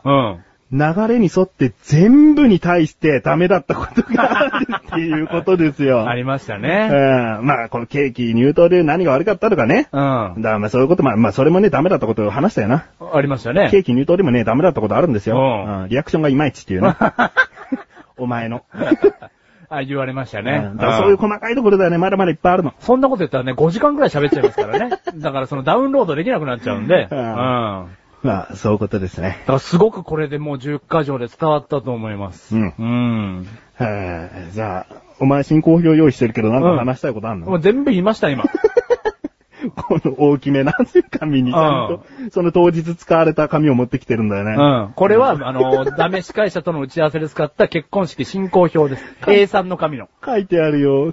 えー、メガネタマニの本名、菊池翔ですけれども、菊池翔様、えー、丸老って書いてあるのは、新郎に対しての人だってことをちゃんとチェックしてるんですね。そうですねうんかっこ、人生に多大なる影響を与えた方、かっこ閉じ、 スピーチって書いてあります。だってこれだもん、司会者が使ってるやつ、当日。えー、ね。ね。そういう進行表も今持ってきてますけども。うんまあうん特にね、あ振り返るところはもうないんで、ね。もう完璧に伝わってますから。あうんただ一つ、はいはいあります。はい。えー、一回メールを読ませていただきます。はい。クッチネームレイさん。ありがとうございます。本文。メガネタマーニさん、マシルさん、こんにちは。こんにちは。今回も楽しく聞かせていただきました。あ、前回のやつですね。そうですね。えー、2通もメールを読んでいただき、恐縮しております。いえいえいえ。おまけに、何も考えずメガネタマーニさんのスピーチが聞きたいなんて軽々しくお願いし、今更ながら反省しています。すいま せん。そんなことは全くないです。そんなことないですよね。むしろ、あの、聞かせてもいいかなって気持ちメガネタマーニも、もともとありましたし、そんれを後押ししてくれたのは、レイさんですから。あああ。あそんなことないです。そんなことないです。続き、でもそんな私の要望に応えるべくお二人がお話ししているのを本当にありがたく思いながら今回分聞いていました。ありがとうございます。次回配信楽しみにしています。メガネたまーにさんのお子さんの話も聞かせてください。これから暑くなりますが、二人ともお体に気をつけてくださいね。ではまた懲りずにメールします。もう、ありがとうございあまりがとうございます。もうメガネたまーにさんのね、お子さんの話は最初にしました。す。そうですねえ。え僕が質問ベタですいませんでした。レイさんだけです。ね、前回そうやってレイさん書いてくださったんですよね。レイさんだ けです。はい。あり僕がとうも、ございます僕。も。無理やりだろ。あまあ、すいませんでした。はい。えーじゃあね、このスピーチのね、うん。部分にレイさん触れていただきました。はい今回流れに沿って唯一具体的に話していないところはスピーチをしてきたところです。メガネたまわりが僕のためにうん、スピーチを考えてしてくれたわけですよ、余興として。そうですね。まあ、詳しくは言えませんが、ざっくりと感想はどうなんですかね。詳しくは言えませんかん詳しくは今、ね、これから聞いていただくわけだから。おーはいはいはいはい。言えませんけれども、マシル君の感想、率直に言うとどんな感じでしたかね 最高でしたよね。最高でしたかそうでしたか。えー、まあ、どういった意味でね、最高だったのか。べ別にメガネと前にすげえってことあったぜってことじゃないけど。えすげえってことやったでしょ最高だったぜ、とね、言ってくださっている。これね、不思議とね、メガネたまにこういう人前に立って話すときっていうのはね、いっつもお腹が痛くなる。しかもうん歌を歌うとか、そういうことも待ってる。ダブルで緊張もあったのはい、に。今。回はね。お腹痛くなんなかったね。やっそぱりねれほど手抜いて挑めたってことだよね。おいおおい。い。手抜いた割には最高だったぜ。 あーあのね、じゃあこれからお聞きいただくんですけれども、はい音声だけでは伝わらない部分が冒頭にございます。何かというと、最初ですね、メガネと前に立ち位置を間違えてしまいまして、 これ、新婦側の友人がスピーチをした場所にマイクスタンドがあって、で、最初そこでスピーチをしていて、その次うんメガネと前にだったんですね。順番的にねうそ。う。んだから、ここでスピーチするんだなと思って、うん新婦の友達がこう帰った後に、はいえー、メガネとマネさんとうん言われて、行ったら、うんそっちは新婦側の友人のスタンドなんで、みた いな。マイクスタンドなんでって言われちゃって、うんそのまま前を通り過ぎて、新郎側のマイクスタンドに行くっていうところで、はいはいはいこれは意図せずところで人笑いを起こってくれて、会場ドッと沸きましたよ、人は。あうーん。これがね、自分にとっては、まあ、救いだったという一か。瞬あの時ね、中川家の0時に見えました からね。うん。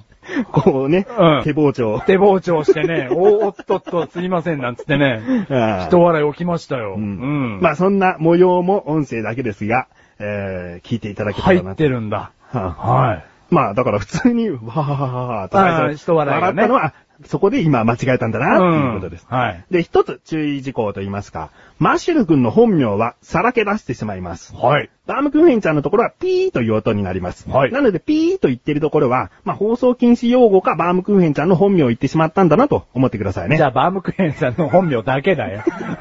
なんで俺の結婚式の最中で放送禁止用が流れんだよ。あれ、卑猥なこと言わなかったっけ意外なこと言ってたよ。言ってねえよ。ね。名前が P で消えております。はい。はい。じゃあ、ただしくん。あ、 ただしくん。あはい、ただしです。ね、マッシュはルの本名、ただしくんなんでい、ただしなんです。ただしくんと言っております。はい。聞いてください。どうぞ。どうぞ。続いて、ご新郎側のお客様よりスピーチを頂戴してまいります。ご新郎のご友人で、ご新郎によりますところ、人生に多大なる影響を与えてくださった方でいらっしゃいます。菊池翔様でございます。菊池様、よろしくお願いいたします。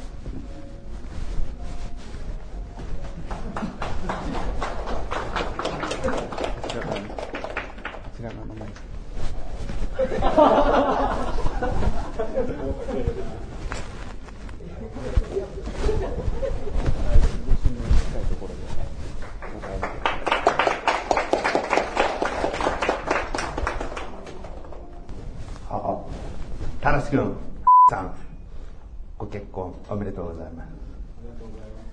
まあ、タラス君は今日だけはね、男前に立派だなと思っております。えー自分はタラス君と11年間友人として仲良くさせていただきまして、で、その知り合ったきっかけというのがアルバイト先だったんですね。で、自分はアルバイトリーダーをしていて、ちょっとだけまあ、タラシ君とかに対して偉そうにしていた部分はあったんですけども、とある日、えー、4、5人でバイト仲間と会う時がありまして、えー着替えていたんですね。で、その時の空気っていうのはまあ、和やかな雰囲気だったんですけど、その、まだ入りたてのタラシ君はあまり馴染めていなかったので、自分が声をかけました。まあ、なんて声をかけたかっていうと、ちょっと面白いことやってみろよって言ったんですね。で、まあ、今考えたらちょっとひどいなと思うんですけども、まあ、空気としては、場の空気としては彼も輪に引き込もうっていう意味で言いましたから。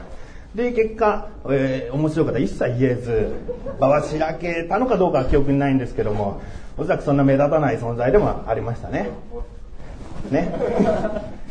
だけど、日に日に、タラシ君とは、こう、親密になってきまして、えーよく仕事終わりは、えー遊びに行って、えー深夜遅くまで、ずっと話し込んだり、時には喧嘩をしたり、時には急に、喧嘩とかが原因じゃないんだけど、泣き出してしまったりししてたんですね。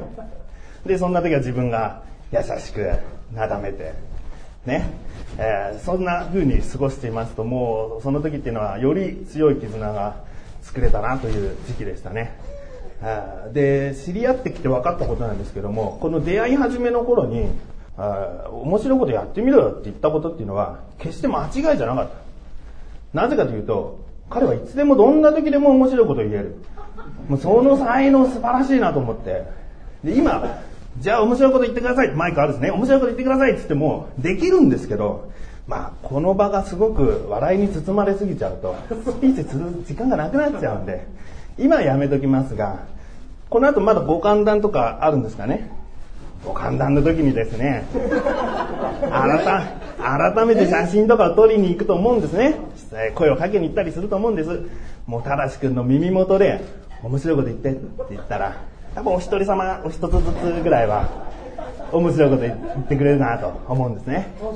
うんまあ、そんなユーモアセンスあふれるところ、さんは惚れていったのかなと、惹かれていったのかなと思います。えーあと、今日だけは男前なタラス君ですけども、その、ダンスも得意というね、多分初耳な方多いと思うんですけども、ヒップホップダンスは社交ダンスじゃないです。オリジナル創作ダンスが得意という、で、いつでも、どんな時でもこれまたできちゃうんですけども、ただ一つ条件があって、あの、リズムがないとできないんですね。だから自分が歌を歌ったりなんかすると、よく部屋とか一緒にいると、ふと見たら踊ってる。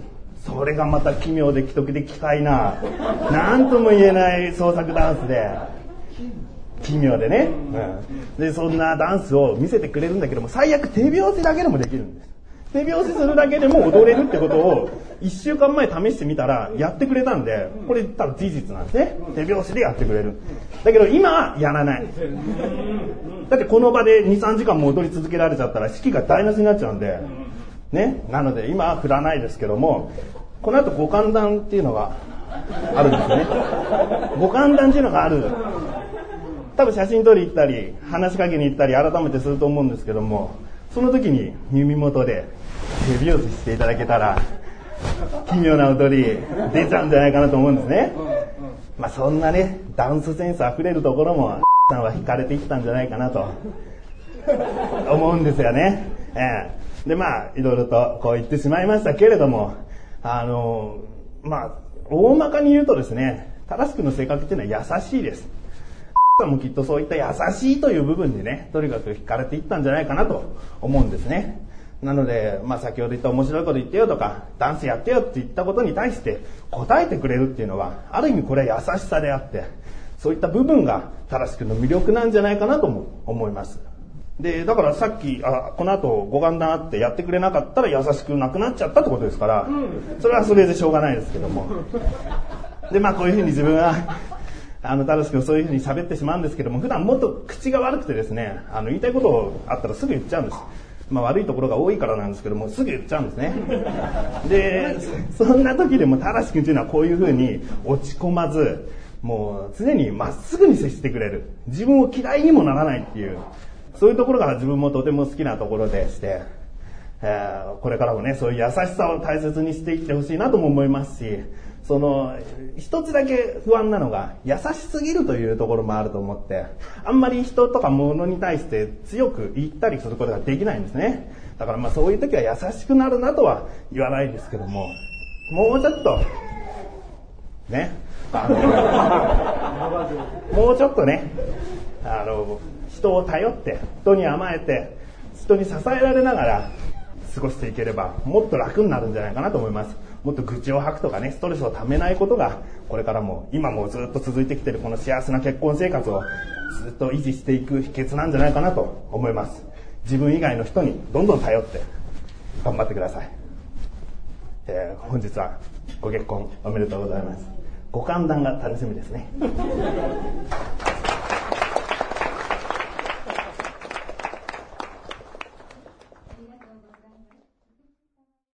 はい。はい聞いていただきましたね。ご清聴ありがとうございます。ありがとうございます。いや、はいこっちが、これが言うことだよ。ご清聴ありがとうござ います。お前は聞いてた側なんだよ。あそうですねははいい。まあそんな感じですよ。はい実際ね、こう、涙誘うような内容をね、改めてこういう場だから、手紙のような感じで、心温まる、こう、ことを言ってもいいのかなって考えたの。ではい夜中にそういう文章を考えると、まあ出てくるは出てくるよね。夜中だと。だけ ど、それをね、ほぼお昼ぐらいの時間帯に結婚式が行われるときに、はい顔をあからめずに読めるかっていうね。ん涙どころかなんかもう鼻血が出てるようななんかも う、変な感じになっちゃうんじゃないかみたいあな。ーだからもうここは、はいはいはいはい。メガネたまにらしくね、うん行こうかなと。らしかったですね。あうん。まあ率直に言えば無茶ぶりっていうカテゴリーなのかもしれませんがね。だけど、 まあ彼の人となりをちゃんと説明することができたんだよ。そうで、だから本当にその構成としてですよ。そ上手というか、うん完璧だったと思いますよ。僕の特徴を理解して、あうん、どういう人だっていうのをね。だってまず新郎側の友人は僕がどういう人かって知ってるわけじゃないですか。うんうんうんだから新婦側の友人とかに対して、うん俺がどういう人かっていうのも伝えられたと思うし、うんうんそうね。まあ、スピーチ側にも、あんまり音声には載ってないかもしれませんけれども、終始こう答えてくるっていうね、マシルも ね。おいおい、みたいな。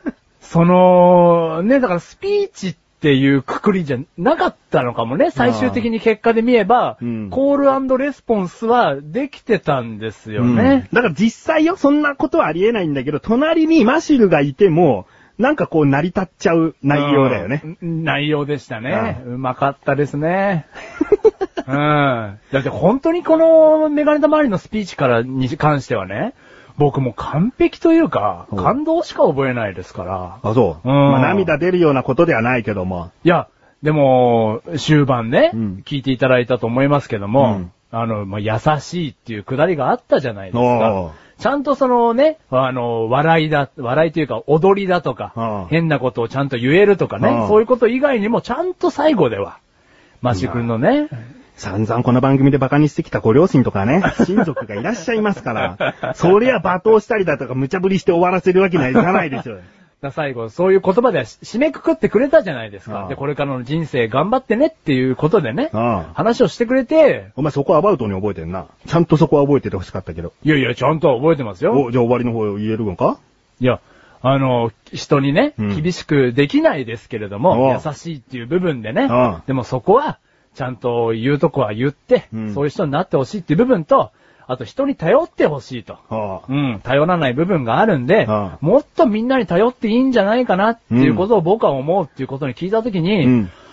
これからの人生もっと頼っていいんだっていうことをね、おう人から面と向かって言われたことは初めてだったんでおう、頼ってないわけではなかったんですよ、今までの人生。うん。ただその本当のね、これから生きていくときに頼っていいんだって言われたときうはん、肩の荷が正直折りましたね。そこにはメガネたまわにボケが一つ入ってたんですけどねなん。で会場の人は誰も気づいてないでしょうね。何ですか、ボケって。もう一回ね、巻き戻して再生していただいてもわかります。はい。ね、人に頼って、うん。こう人に支えられてう、ん。やっていってください。うん言ってるよ。言ってますよね。うんうん自分以外の人に。メガネたまにには頼んじゃねえ。おめえ引っ越しだとかな。結婚式の、そのプロポーズのなんたらとかな。今まで散々どれだけお前に尽くしてきたと思ってんだよ。自分以外のやつにもっと頼れ。分散しろ。その力、やってほしいよっていうの分散しろってことだよ。そういうことを、うん布石を残してたんだ。いや、これからも僕は君に頼るよ。メインで。ね、もう一回ちゃんと聞いて、自分以外の人に。これは周りのリアクション一切ないです。ちゃんと笑ってくだくださるよううんな人たちだったのに、うんこの部分に関してはもう締めていってる部分だかうらん気づいてない よね。スースーって聞いちゃうかもねうん。もう一回これ、そこの部分だけ載せますか音声で。いい よ、ちょっと巻き戻せ。じゃあ、ちょっと巻き戻して聞いてください。ううんん。自分以外の人に。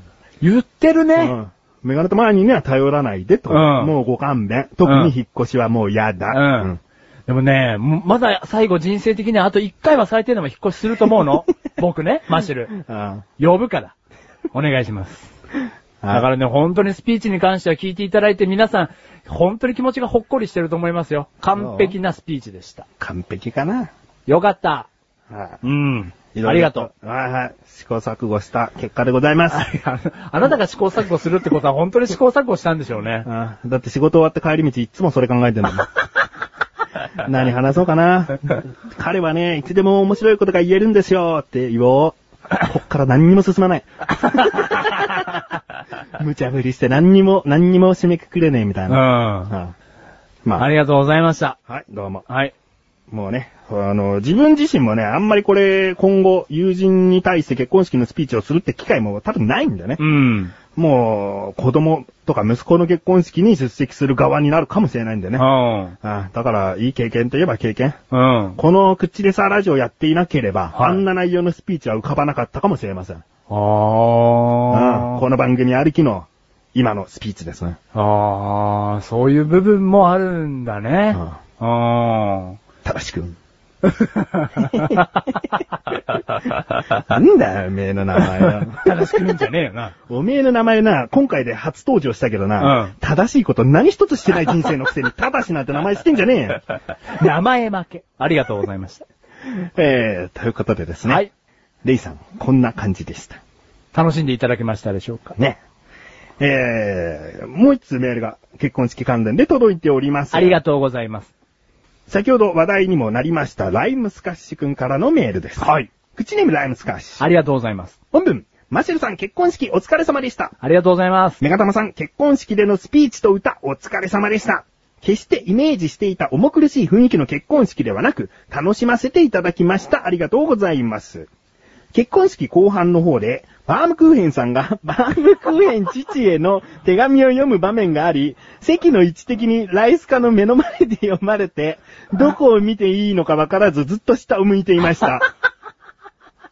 メールで来てるわ。気使わしてるわ。ああどこを見ていいかわかんねえんだよだから。もうそうやって思ってたのだって真下だもんな。うん。見上げるわけにはいかねえじゃん、神父を。だ神父の視界に入るだろ、ライムスカッシュが。それこそ笑っちゃうわ。だってね、完璧に視界に入ってたと思う よ。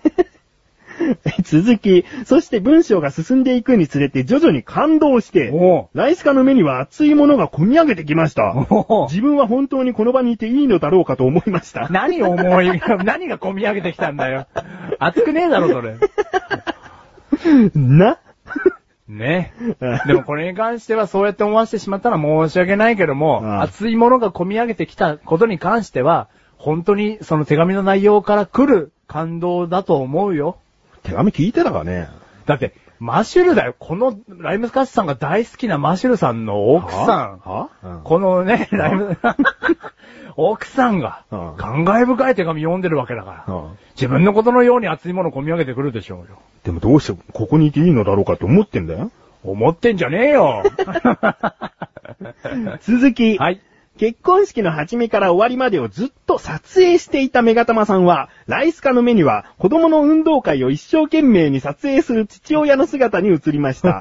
メガタマさんが雨の中、結婚式場のホテルの外にある自販機まで飲み物を買いにリスナーとご自身のために雨の中ダッシュしてくださったことなど、いろいろと話題のある結婚式の内容は、お二人の口とトマトンさんのメールにお任せします。おー。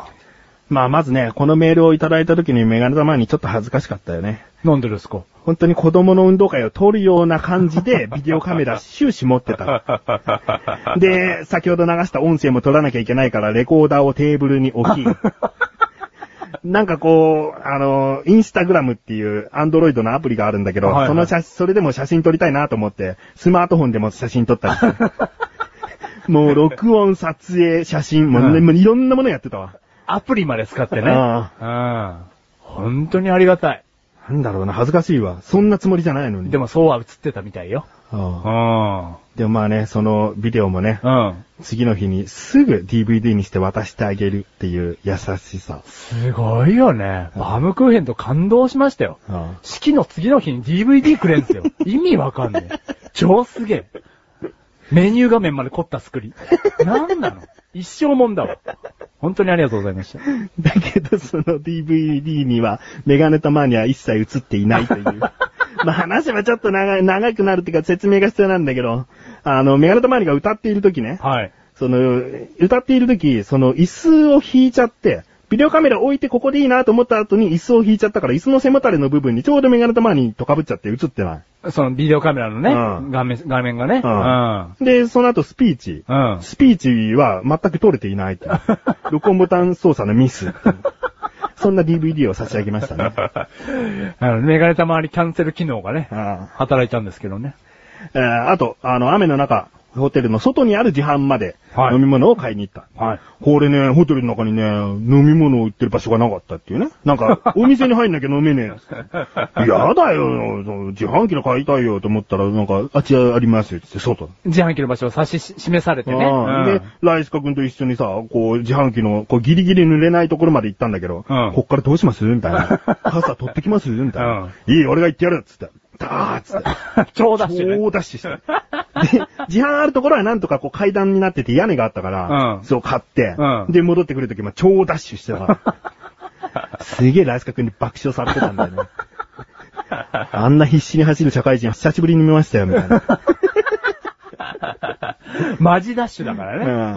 うんまあ、ライスカ君はだって、少しでももうそんなね、辛い思いをせず楽しい思いだけで帰ってほしいわけだから。そうだよね。うん。うん。ただでさえ雨降ってんだから。うん。メガネとマリだってちゃんとおもてなししますよ、そりゃ。さすがです。ううんん。ええまあね、本当に色々と話題ある結婚式だったと思いますが。はいまあ、最初の方にもね、ダメだったこととかで結構触れられたかなとも思いますので。うん。えー続きがまだあります。はい。私は結婚式当日雨だというのに結構大きめのマシル夫妻へのプレゼントを持って行きましたが、はい。本日はそのプレゼントを買いに行った話をしたいと思います。おこれはですね、あの、別でトマトンさんからも同じような内容のメールをいただいているんですけれども、はいライスカ君のメールにもし不備があった場合、こちらも参考にしてくださいということで、トマトンさんこうご丁寧にメールくださっていて、はいだから必ず読んでくださいってことじゃないみたいなんですけれども、ここだけちょっと補足しておこうかなと思うところがございますので、うんトマトンさんのメールの文章も読ませていただきます。はい。えー結婚式にご参加していただいた、クッチネームトマトンさん。はい。ありがとうございます。マシル殿の結婚式に関して、メガタマ殿のご提案の結果、マシル殿の粋な計らいとして、はいご祝儀1万ということになりました。はい。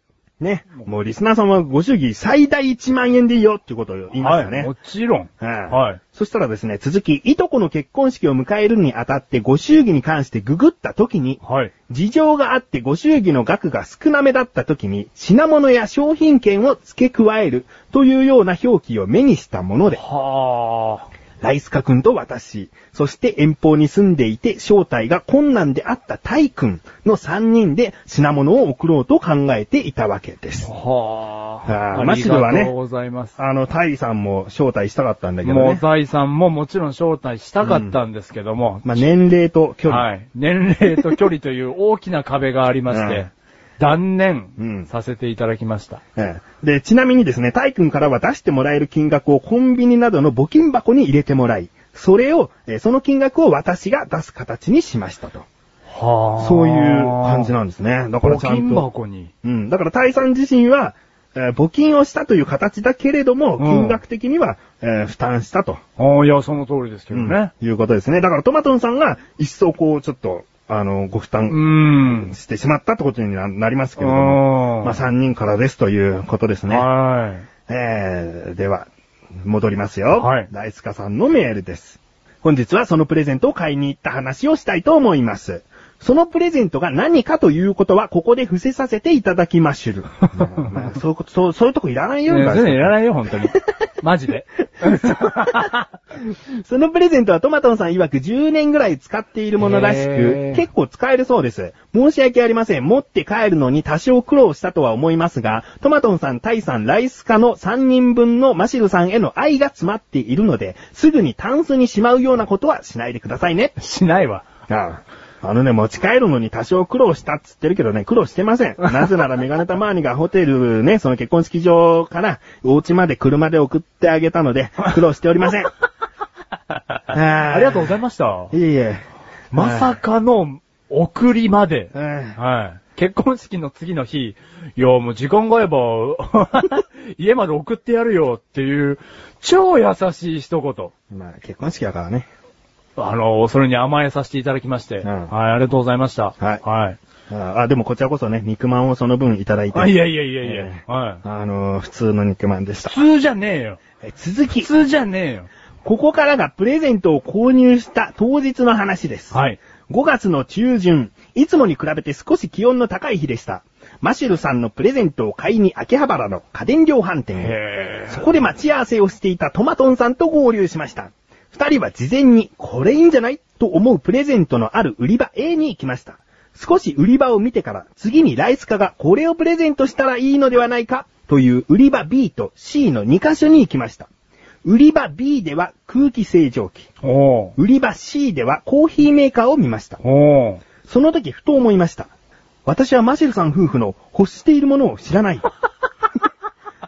真面 目か。近くにいるようで、実際には簡単には会えない少し遠い存在、マシェルのことを呼び捨てになおった前なんで呼び捨てしてんの嘘です。事前に何が欲しいか探りを入れておけばよかったと、プレゼントを購入する当日になって気づきましたい。えいえ。そして、トマトンさんの意見を聞き、売り場 A、最初に言ったところですね。売り場 A にある商品を購入することに消えましたコブ。消えましたんコブ。ああ、いらないこと書いてるから、読めなかったもうよ。本当に読めないぐらいいらないことですね。こういうの、こういうのいらないんだよ。売り場 A にある商品を購入することに決めましたん こぶ。その後、ちょうどお昼の時間になったので、トマトンさんが見つけた近くのトンカツ屋さんへ行き、美味しいトンカツを食べ、その後、ケバブを食べ、帰りました。ピース。超食ってんな。正直なところ、マシルさん。空気清浄機、コーヒーメーカー、プレゼントされたもの、またはその他選べるとしたら何が良かったか、今更ながら聞いてみたいですます、チョークスリーパー。バイバイ。バイバイ。すげえだねえのな。ほんとバイバイ。はい はい、ありがとうござ います。もうね、メールありがとうございます。うんうん。あのー、どうなんですかね。まあ確かにマシルは紙袋に入った、こう、ごっついものを、うん。こう、もらって帰ってましたからね。。はいい。メガネたまにはちなみに聞いてません、何をもらったか。い。はい。うんまだ言ってないですよね。うんただこれ、あえて伏せてるじゃないですか。うん言ってはダメなんですかね。言っていいんだろ今言うんだろあ、いいんじだゃあよ、ね。いつ言うんだよ、お前。うん。だかだからら僕僕、そういうのが何なん だ北斎見ます、今から。ふふふーふふふーはい、当ててください。今僕がどうやって北斎円高で当ててください。何をもらったかと言いますとですね、あの、マッサージ機なんですよ。おう、うん。どこハンディタイプの肩を中心にマッサージするタイプのマッサージ機をいただきましうんて、ただ、それを箱を見るとですね、腰もいけるよ、背中もいけるよっていうものなんでお、ううん恥骨は恥骨もいけますお。う場合によっては。おう、こたのだま、このままやこめかみもいけます。おうただ、あの、場合によっては、くるぶしだえくるぶしもいけます。おーだから全部いけるよ、そうやって言ってったら。メンタマもいけるよ。いけねえんだろいけねえんだなんだよ。全部いける。うん全部いける。いけねえ。いけねえよな。うんハンディタイプのね、肩を中心にやるタイプのマッサージ機をいただきまして。うん。いや、もうすごい良いんですよ。いいの。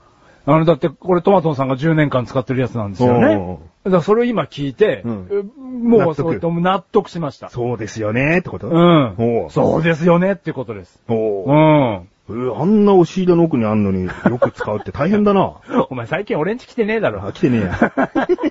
あのもうソファーの上にですね、うん置いてあってですねうん、すぐもう使えるように。あ、もう間違えて座ってお尻にガガガガってなっちゃあ、うみいたやいいやな。いや、いい、いい、よかねえよ。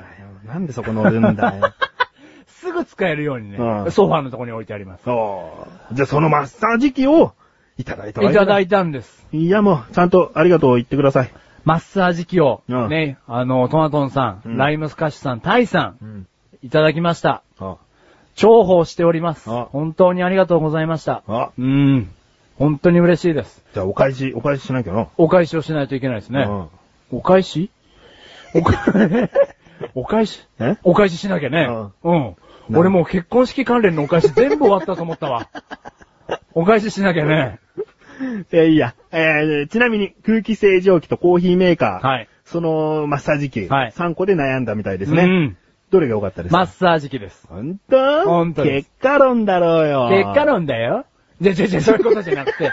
あのー、すげえ一個一個潰していく嫌なと構造うん、一個一個潰していくと、コーヒーメーカうんうんー。これはちょっと正直一番僕の心の中ではいらなかった。おーやめてほしかったものでや、めてほしかった。おーいや、だから結果的にですよ。だからそういう言い方をするのは語弊がありますけど、うんあの、バームクーヘンもマッシュルもコーヒー一切飲まないので、おー一切飲まない。バームクーヘンは飲むんですけうど、ん家では飲まない子なので、うんえーコーヒーメーカーは大丈夫でしたね。うんだから空気清浄機とマッサージ機、これは両方とも欲しかったですけども、この2個を天秤にかけると、今僕、うんマッシュルが欲しかったものはマッサージ機でしたね。うんはい。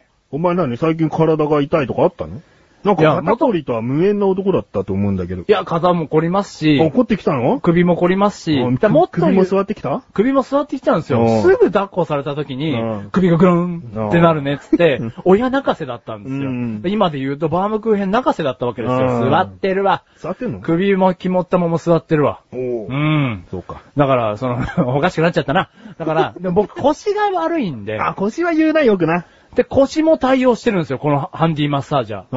ああ。腰ですよ、僕。本当に重宝してますだ。からもうソファーに置いとくんだ。うんねあだから本当に嬉しいですね。あよかったですうね。ん。うん。ありがたいです。はい。だから逆にこんなことを言ったら語弊がありますけど、うんメガネたまりの提案からうん、ご祝儀1万円っていう話になったじゃないですか。うん結果本当に良かったですね。いやう、んちげえだ。1万円だったから何か考えなきゃねっていう。もう、そんなこと言っちゃったらせっかく最大1万円って言ったのに申し訳ないじゃないですか、だよ。うんだから、もう本当そこはもう本当そこですよ。あい、いらなかったんですよ。あ。あでも、 送っていただけるということで案を出していただいて、うん購入していただいたわけじゃないですか。うんだから本当に嬉しいですね。あはい。あ。じゃあ、まあ本当にね、よかったですね。ありがとうございました。もう何から何まで嬉しい。はいはい。じゃあデスマスチョークスリーパーの意味を説明している間に次のコーナー行きます。はい。どうぞ。あのー、今更聞いてみたいデスマスチョークスリーパー。うんこれは最後、マシュルのことをですね、うんあの、首を絞めるぐらい、ね、あのー絞り出して答えを出してね、っていうことです。あうん、絞り出した答えを聞きたいんだよ、僕たちは、っていうことでですね、うん書いた答えなんですけども、わかりづらかったですね、うんダイナスカスさうんん。。こういうのがいらないんですよ。うん、合ってるかな意味が。合ってるかなえー、もうここで補足していいですかはい。もう2時間超えていいですよね。まあ、再生した方気づいてると思うんですけど、 メガネたまりとマシュはね、話してる間なんとか2時間以内に話をね、詰め込もうと思ってますけどね。もちろんですよ。今回ね、件に関してそう思ってますよ。うん。うん。だけどね、この2時間という縛りね、うん焦っちゃう。うん、はいはいはいはい。ね。うん。だからもうね、まあ、今回の表示を見ていただければわかると思うんですけども、えーアボーンってことで。 あ、まあ、あぼーんってことですか。うん。えー、コーナー行きまーはーい、コーナー行きます。す。世界のニュース世界のニースュース世界の世界のニニューュースス世界のニュー私はイタリア人です。ス毎日愛を紡ぎます。アラビー。 I love you. アラビ I ー。 love you. でもこれはイタリア語じゃないんだ。 世界のニュー略して潜。入。なんだお前略し好きだな。 このコーナーは世界のニュースを取り上げるコーナーです。四原色の資格を持つ女性見つかる。はい。通常の人間より9900万色も多い色が見える女性が発見された。彼女は研究者が20年にわたって探していた幅広い種類の色相を識別できるイギリスで最初の4色型色覚の持ち主だ。神経科学者によれば、この状態は女性のみに起きるといい。自分で気づかずにいる他の4色型色覚の持ち主もいるかもしれないという。不幸なことに、彼女が自分の色覚を我々のそれと比較して描写することができません。とジョーダンさんは言う。我々の視覚は、衰体という視細胞によって知覚される。通常は3種類の衰退で知覚するが、彼女の場合は衰退が4種類あり、4原色の世界を見ている。4原色型色覚の持ち主は、能力をフルに使う必要はないでしょう。より能力の低い人々に向け作られた世界に閉じ込められているのでしょうから、とジョーダンさんは語った。 なんか最後かっこいいな。あなたは能力を使うことはないよ。ああだって世界が悪いのだから。ああみたいな。まあ、神経科学者のね、うジんョーダンさん。へえ、面白いニュースですね。どう見えてんだろうね。だけど、結局さ、人間が見えてる色っていうのも、嘘の色なわけで。嘘っていうか、本当ではない色なわけで。はい。例えば動物から見ると、うんこれは全く白いものでも黒だっていう色だろうし。動物から見れば。うん。はあ、そうなんですか。うん。その、動物、虫、それぞれから何色に見えるっていうのは違うからね。昔ちょっと犬は全部モノクロに見えてるなんて言われもあったけどね。でもこれは最へ近ー紫だなんだって色は見えるみたいですって言われたんだけど。はだけど動物によってはモノクロに見えるっていうようなことも常識となってたんだよ。へえ、知る、知らない。うんだからお前が今顔の色真紫だけうど、んこうやって真紫だねって見る人もいれば、うんなんか人間みたいに肌色ですねって思う人もいるわけだ。うん。うんえ、ちなみにですよ。うんメガネたまわりは僕のこと何色で見えてるんですかうーん、真紫に茶色ちょっと足したぐらいかもなう。最悪な色だな。うん顔色が悪いとかじゃないな、もうレベルが。うんなんか、あなたが悪いって感じだな。悪かねえよ。いやー、動物とかによって見方違うんですね。まずそれが僕はもうわかんなかったですね。うんえー、じゃあどうやって見えてるんでしょうね。本当に知りたい世界ですね。だだからさ、色の種類が減ってしまうってなるとちょっと寂しいところはあるじゃん。うんどうにかしたいって思ううん。じゃん。だけど、色がむしろ多く見えるってすごいよね。すごいですよね。だからそこの白い壁あるじゃんはい。だから微妙な、こう、濃淡がはっきりしてるんじゃないうん。もっと。くっきりと。濃淡ははっきりしてるでしょうね。うんあと、鮮やかな、ね、色を見たときに、色の違いが微妙にあるんでしょうね。うんでもまあうそれは口では説明できないし、こういう風に見えてますっていうのも説明できないっていうね。ん。うん。未知の世界だよね。うん。あすごいですね。でもそれを映像として分かることはできないですもんね。できないその人しかあ、そう。で逆にさっき言ったように、色の種類を少なくしか見えない人も、うんその、症例としてあって、うんその人に、ちゃんと今見ている色はこういう色なんですよってどんなに説明したって、私はこの色はこういう風に見えますっていうことしかわかんないかうら。ん。ああ。そうですね。不思議だよ。お前もなんかそういう知覚はないのかい。えー衰退50本ぐらいねえのか、お前は。 見てもらおうかな、この、 ね、科学者の人に。 50原色見えてます、この人は、みたいな。 もう色じゃねえじゃん、みたいな。色じゃねえじゃん、みたいな。どうやって見てたんですかみたいな。だからそんな変なことしか言わないんですかみたいな。でも正解はないよ。今この、じゃあ飲み物を見てね、うん黄色ですって言ってもね、黄色ですよ。黄色じゃないかもしれないよね。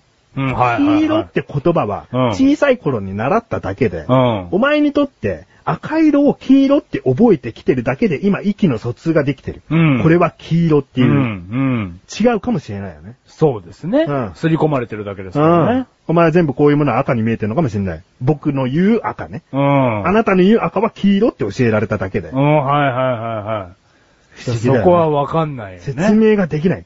人間もまだ科学を持って、すべてを説明できない。こんな身近な人間のことなのに、うん。to be continue. 続くよ。そ そりゃ。それは続くよ。 人間って不思議ですね。ううんん。はまあ、そういうことです。い。お前もね、あの、お、四原色見えるようになりましたって思った時は、うん。ちゃんと手挙げ て、教えてね。じゃあ文字通りのなんかもう、レベルアップ音が鳴ってほしい わ。 てるーんみたいななんかさ、あったらなんか俺ちょっと色見ようってなるからさ。それむしろ耳の方でなんか異常だろ。うん すいません、ちょっと耳になんかトゥルーンってなるんですけど、みたいなんなか。超音波のなんとかは拾えるっていう耳だよな。 じゃあ科学者やっぱり見てもらいたいですね、一回ね。あーはい。ということで、はい。今回は、まあ、不思議なニュースですうね。ん。以上、世界のニュースでした。でした。イタリア語風に言ってごらん。世界のニュースでしたを。セガロニュール、ダーノ。言えた何にもですね。言えた言えた言えてないですね。言えたよ。言えました言えうんうんすごい。イタリア人みたい。好きだよ。はい。で次のコーナーで愛してるよ。マシルダーサース。リスナー、リスナー、リスナー、リスナこのコーナーは毎回マシルがリスナーの皆さんからいただいたクイズ、謎々、一般常識などの問題に答えるコーナーです。ルールはマシルが正解するとマシルにポイント、マシルが不正解だとリスナーさんにポイントが入ります。そして今年の最後の回にはその総合ポイントにより勝敗が決定します。ー。はい。ちなみに、問題の難易度によるポイントは私、メガネたまわりがつけております。はい。ね。今、ポイントがですね。はい。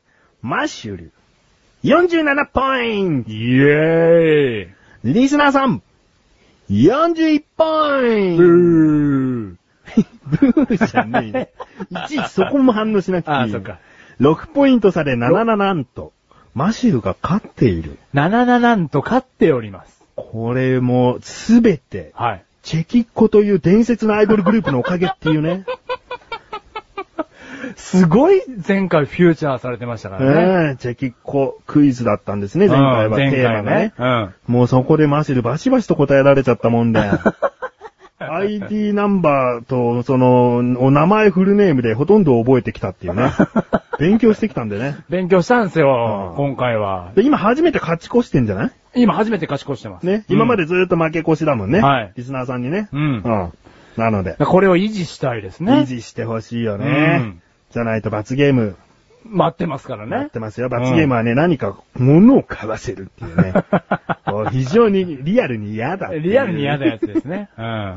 えー、では、今回のテーマ。はい。メール募集をした、問題メール募集をしたテーマなんですか結婚、結婚、そして離婚。離婚しま、しません。しないのうん、好きだよ。愛してるよ。結婚しかしません。届いておりますので、早速問題に行きたいと思います。は。い。クッチネーム、タイさん。ありがとうございます。ね。あの、マッサージ機でお金をね、出してください。はい、もう本当に。にありがとうございます。問題。1ポイント問題です。はい。答えることができればマシルに1ポイント。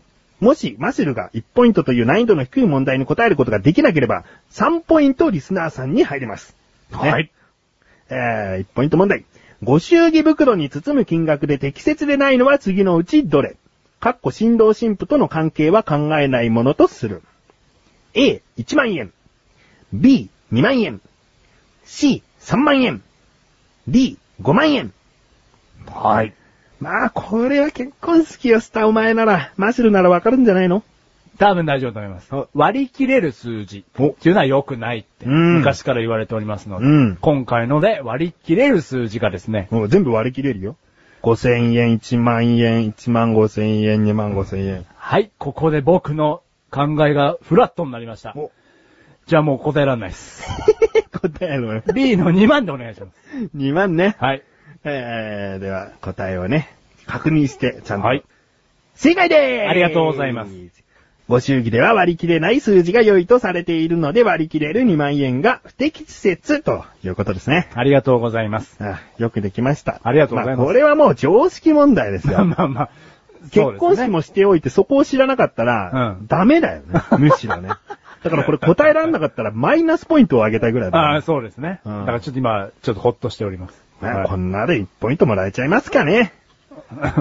0.3ポイントぐらいの問題ですよね。 でも、ね、1ポイントちょうだいよ。これから先どうせ俺不正解出るんだ から。えー、続きまして。クッチネームライムスカッサー。ありがう。とうございます。 3ポイント問題です。はい。マシルさんとバームクーヘンさんが婚姻届を出した2010年に夫婦になった人たちは日本でどのくらいいたでしょ うか次の中から正しいものを選びなさい。A、約40万人。B、約50万人。C、約60万人。D、約70万人。E、約80万人。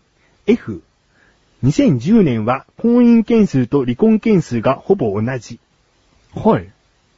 え、え、え、えー、A からですね、うん E は何か何何十万人っていうのが書いてあったと思うんですけど、うん F は、なんか、 なんか豆情報みたいな。豆情報みたいのが入ってましたけど、これ豆情報じゃないですよね。えま、豆情報が答えっていうこともあるんですかいや、ないだろう。ないですよねもう言うな。なんでそこバカなのかわかんない。いっつも。いっつもこのライムスカッツさんのさ、まあ、いつもというか、ぜ最初の方だわ。ライムスカッツさんの最後の選択肢に突っかかってく るの。ボケてんだよ言っちゃうわ。ライムスカッツさんボケてんの。ボケてんのあ、恥ずかしい。なんだいちいちボケてんのライムスカッシュさん。 あ、これびっくりしたわ。じゃあ、同じなってことですね。だはいからこうやってヒントをくれてるわけですね。 40、50、60、70、80と。うもうわなんか微妙なラインですけれども、10万人の誤差っていうのはね、言っちゃえばそれはそれですごい人数なんだけーどうも、ん。まあ、ここはね、知らない人にとっては結構勘頼りになってしまうような選択肢かなとも思います。勘ですよね。ただ、最後のヒント。離婚件数がほぼ同じってことは、僕そんなに離婚が多いって思いたくないんですよ。あなんで、離婚の件数が少ない方が当たるってことですから、うん一番低い数字が40万人なわけですよ。うん。 40万人が1年で離婚するっていうこと自体が僕には信じられないですから、あこうあってほしいっていう願いも込めて、A の40万人、あわうん、かりました。 40万人も離婚しないでよ。でもあれだよ。婚姻件数と離婚件数がほぼ同じってことは、お前が結婚したせいで離婚したところが1個あるってことだな。ごめ ん。それについて本当に申し訳ないと思っている。はい。じゃあもうちゃんとね、答えもう一回言ってください。 A の約40万人でお願いします。はい、行きまーす。不正解残念 !D の70万人で。ええね。だってこれはさ、ライムスカッツさんがあくまで書いた選択肢だからさ、そんな一番少ないのを信じたいって言ってもさ、40万人っていうのは少ないか多いかはね、うーん。まあわかんないけわどね。かんない。お前的にはじゃあもうフリーだったら何万人って答えるんだよ。じゃあその離婚件数が同じっていうことだけ省けばですよ。いや、20万人とか。 20万人って答えてたうーん。ああ、まあ正解はね、D の70万。すごい結婚するんですね。まあそりゃそうか、うん日本全体でですもんうね。ん。ね。な、だから、割る2をしていいのかね。結婚数。結婚、婚姻だ、夫婦になった人たちだから、人数で言っちゃってるから、うん。そういうことだよね。35万人ずつってことだよね。男女ね。あはいはい、男女ね。そうだよねうん。ええということすで、ごいね。次の問題に行きます。はいこちらの方は正解だったので、リスナーさんに1ポイント入ります。難易度3ポイントの場合は、えーこれが当たればマシュはね、3ポイント入ったんドですけどカンと行くんですけどね。うんこれは難しいわ。えー続きまして、はい。ライムスカスさん。ありがとうございます。今度は1ポイント問題。マシルさんの結婚式で、メガネタマーニさんと小高さんが小袋さんのミリオンフィルムズを歌いましたが、その歌い始めの歌詞は次のうちどれでしょういやーもう知っておきたい。なぜならバームクーヘンちゃんも好きな歌、そしてメガネタマーニと小高くんが一緒に歌った歌でもあるわけだから。ね、出だし何だったか選択肢いきます。ええ A、夕暮れ時。B、悪気もなく。C、信号待ち。D、いつの日か。さあ、答えていただきたい。全部5文字。わ6文字か。6文字になっておりますー。ね。うわあ、D のいつの日かだけ5文字ですね。あ、なんかこれは、ちょっとヒントを与えたのかなどうかなー。あ、あえ、今のヒント全然聞いてなか った。うわさあさあ、出だしだからね。曲が始まってイントロ流れて出だしのフレーズだから。む、難しいことは聞いてないよ。ー。うん。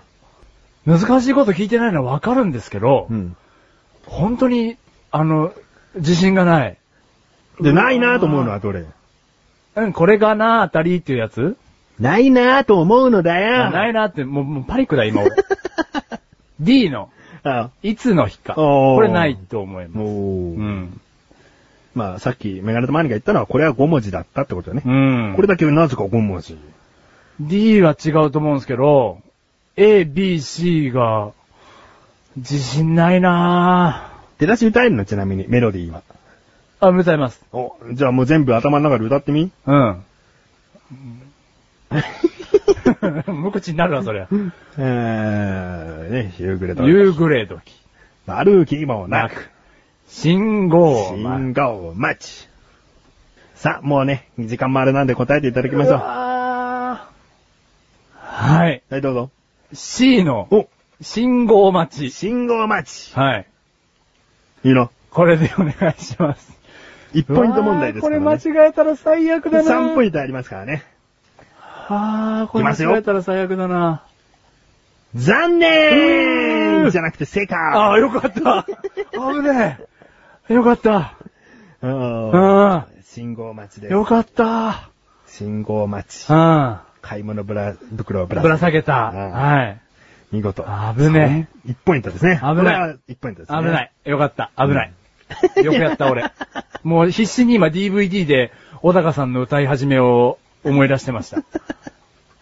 うん。メガネとマーリはね、まだ歌ってないんだよね、最初はね。えーこれはちなみに YouTube で見れますよ。 ね。見てみてください。はいえー続きまして、もうライムスカッツありがとうございます。さん。3ポイント問題です。はい。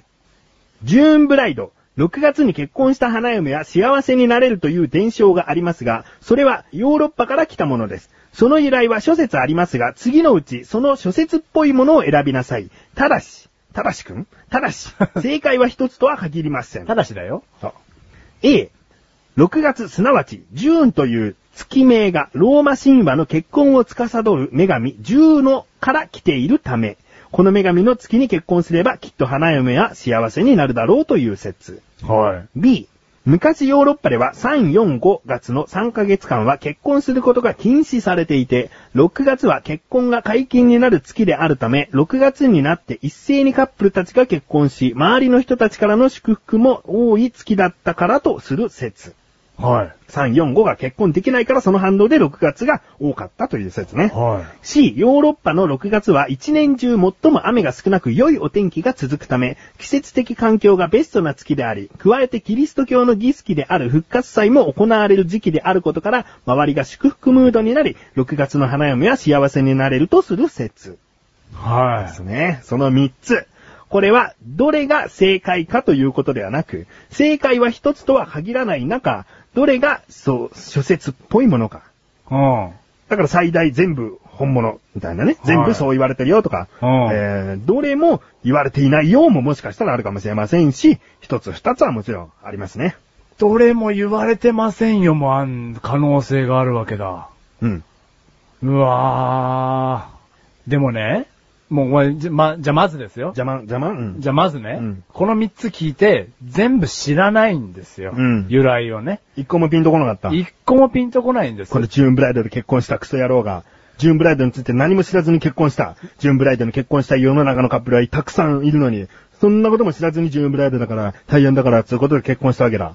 なんつうやつだな、お前は。俺なんつうやつじゃん、うんでもこれからも人生をかけて、俺、ジューンブライドで結婚したんだぜって笑顔で言うわけ。うん。その俺がね、3つともピンとこないんだけど、こういう問題作るときってさ、うん間違えるっていうかだ、違う文章をさ、ライムスカッシュさんが考えるわけでしょ、うん、入れなきゃいけないよね。いけないから考えるじゃんじゃあ諸説っぽいものをライムスカッシュさんが考えるわけでしょ、うん。その違うものをさ、うんライムスカッシュさんが入れてるわけじゃん、ABC のどれかに、うっん。ていう感じがしないんですよ。おう。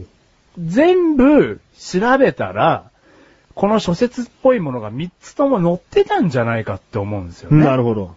そのなんか、もうこれ絶対違うなっていうものが1個もないので、これ考えたらライムスカッシュさんがっていうのがないので、あ僕全部が3つそうなんじゃないかなと思ってずっと聞いてたんですよね。あ。まあ、最後の文章の部分がね、なんか、そういう風にする諸説スリーパーとか書いてあったらね、うんこの文章はライムスカッシュが考えたとうん、かバね。イバイって書いてあった ら、地位嘘くせえなって思うんですけど、全部調べたら全部ね、いっぱいあったと思いますよ、これ以外にもあ。でも全部これいけんじゃねえかと思います。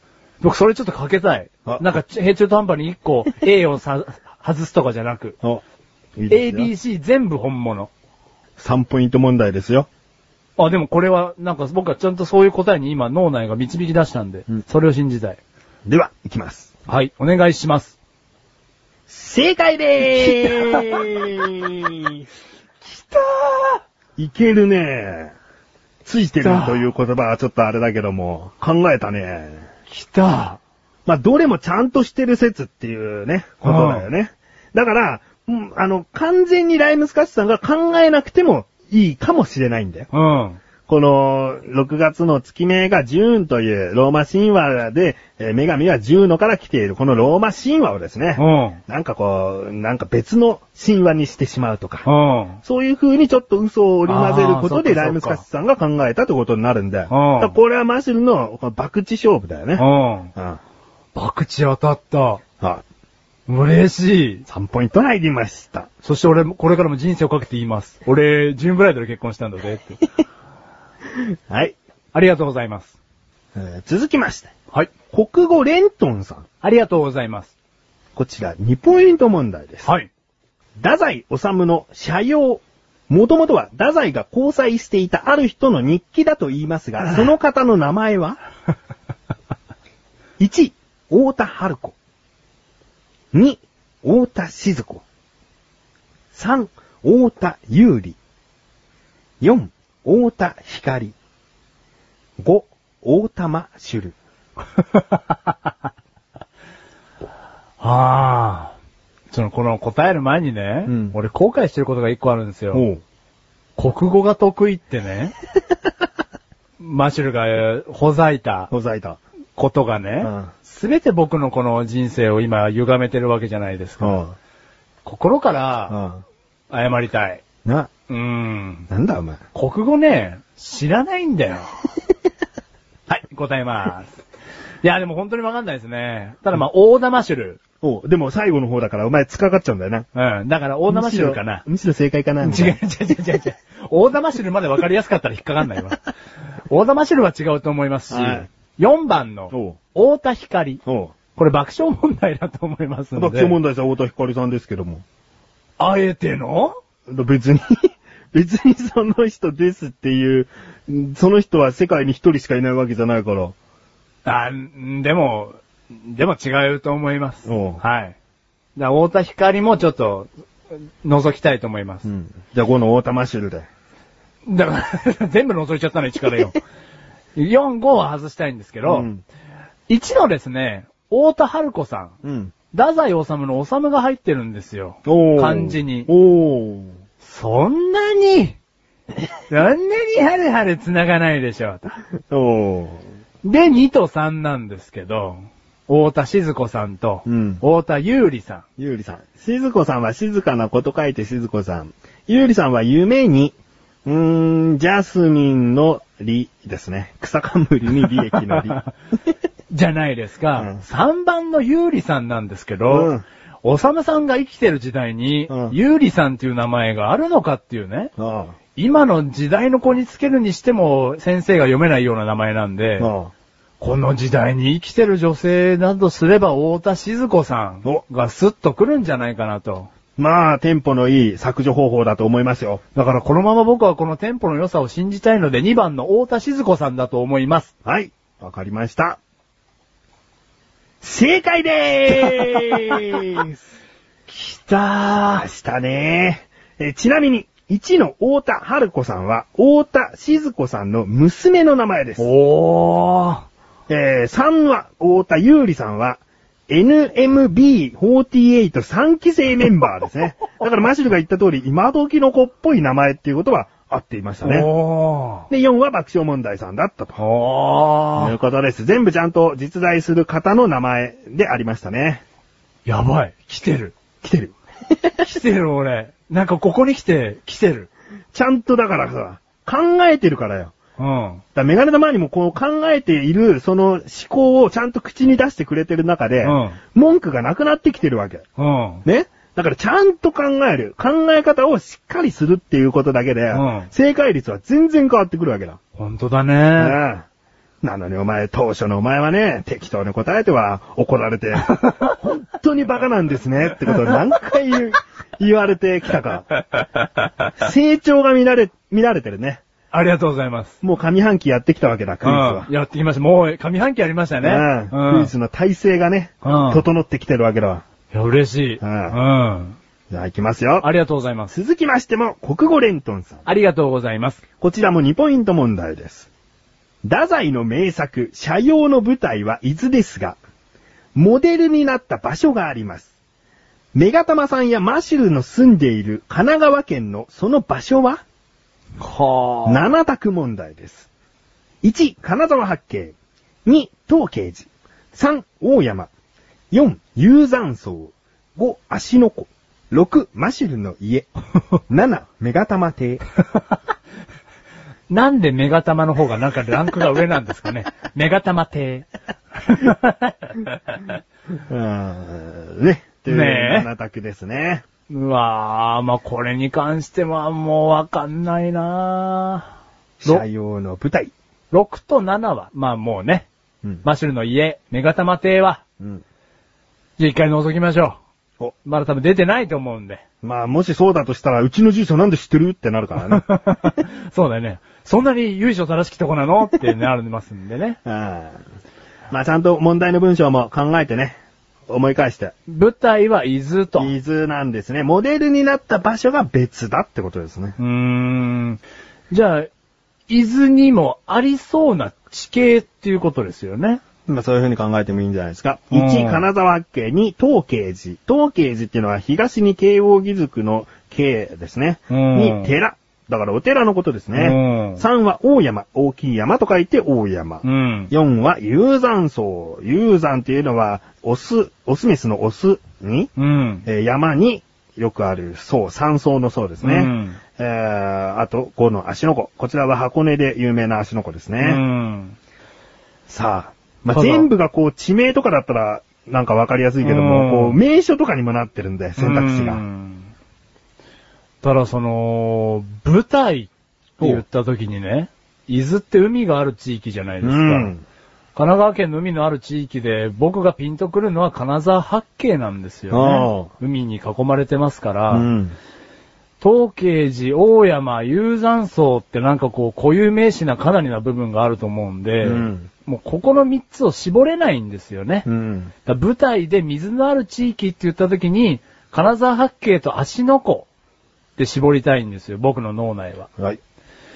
で、湖かっていうところがあるんで、伊豆は海だと思いますんで、うん。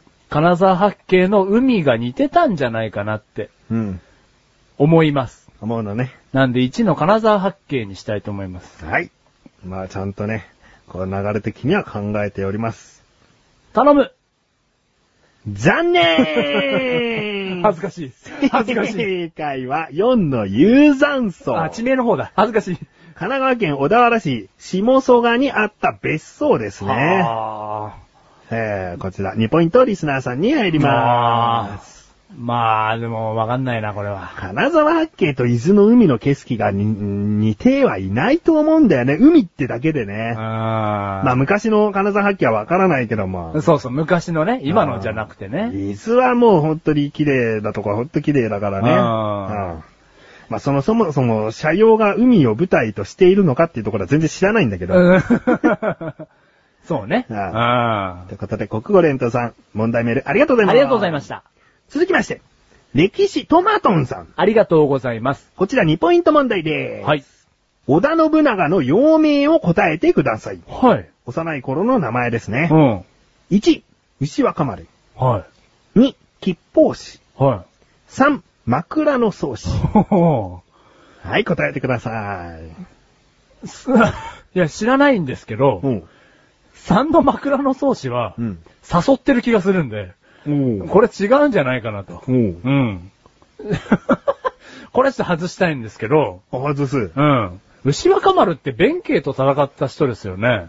おー、そう言われてますか弁慶と織田よ信長ちっちゃい時戦ったのなんかそしたらなんかすごい、もっと有名な気がするんですよね。うん。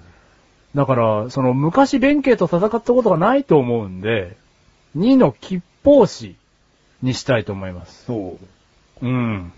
迷うところはなし。うん、だから牛若丸と迷いますけど、ちょっともっと有名になってるはずかなと思って、弁慶と戦ってたら。うん。 2の吉報士でお願いし ます。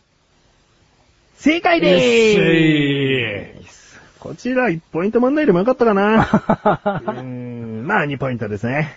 ありあがとうございます筆。法師。筆法師って言うんだ。うんこれメガネ玉に知ってましたかあ、この選択肢の中だったら筆法師ってわかるけど、フリーで何だったでしょうだったら筆法師は出てこないよね。ああーありがとうございます。りがとうございます。続きましては、リカトマトンさん。ありがとうございます。ありがとうございます。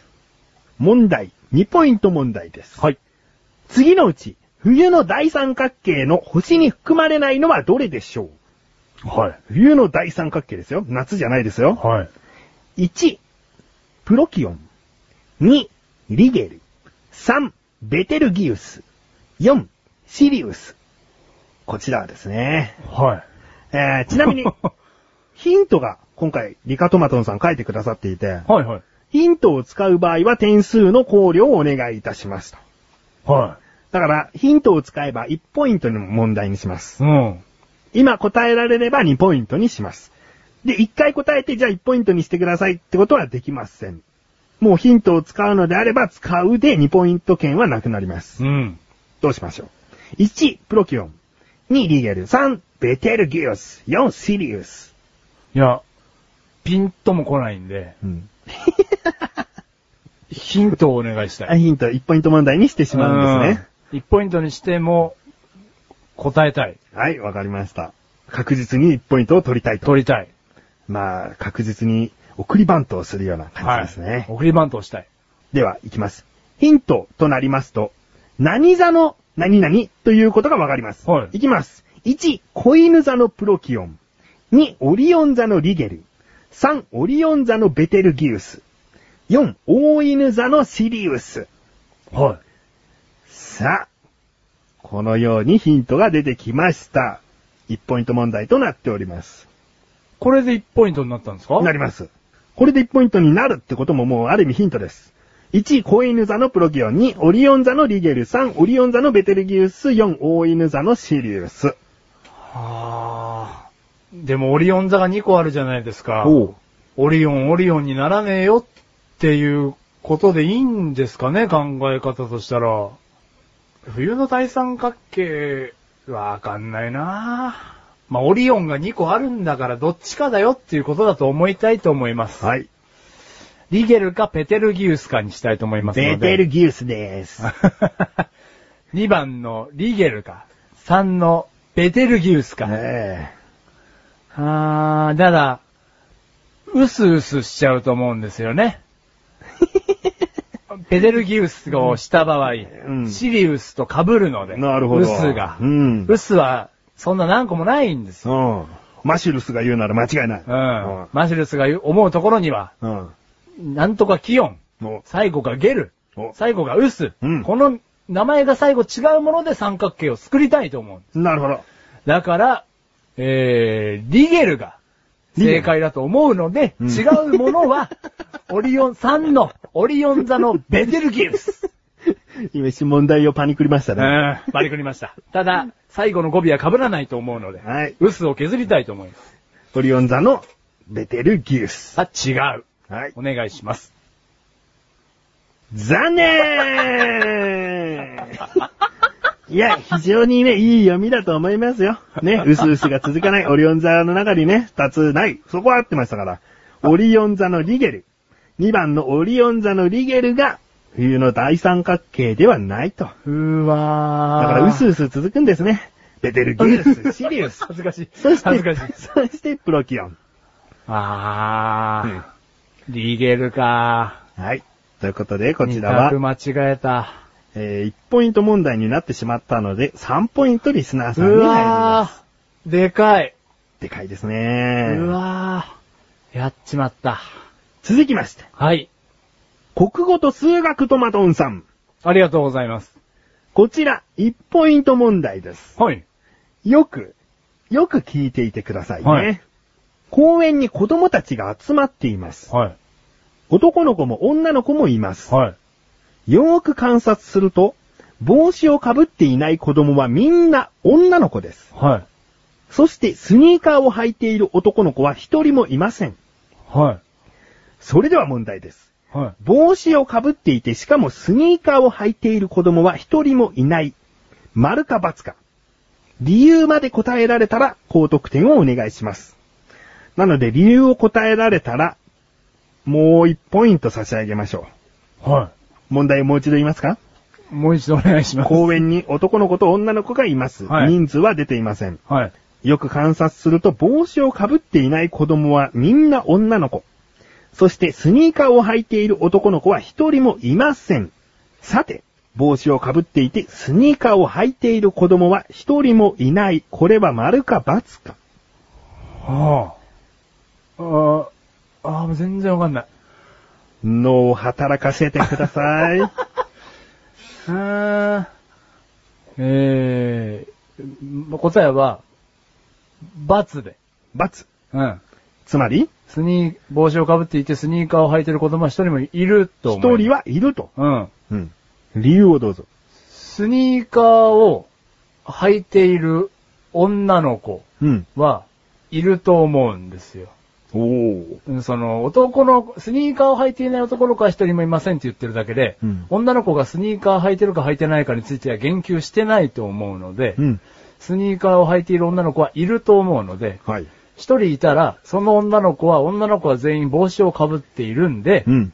帽子をかぶっていてスニーカーを履いている女の子が一人いると思います。はい、正解でーす。危ねえ。答えは×。帽子をかぶっていない子供はみんな女の子ですが、帽子もかぶっている女の子もいるということです。結果、帽子をかぶって、スニーカーを履いている女の子がいる可能性があるということになります。危ねもう理由も答えられましたから ね。危ない1ポイント問題プラスボーナスでもう1ポイント、2ポイント差し上げますえ。。ありがとうございます。続きまして、はいラスト問題。はい。今回全部で10問でした。はい。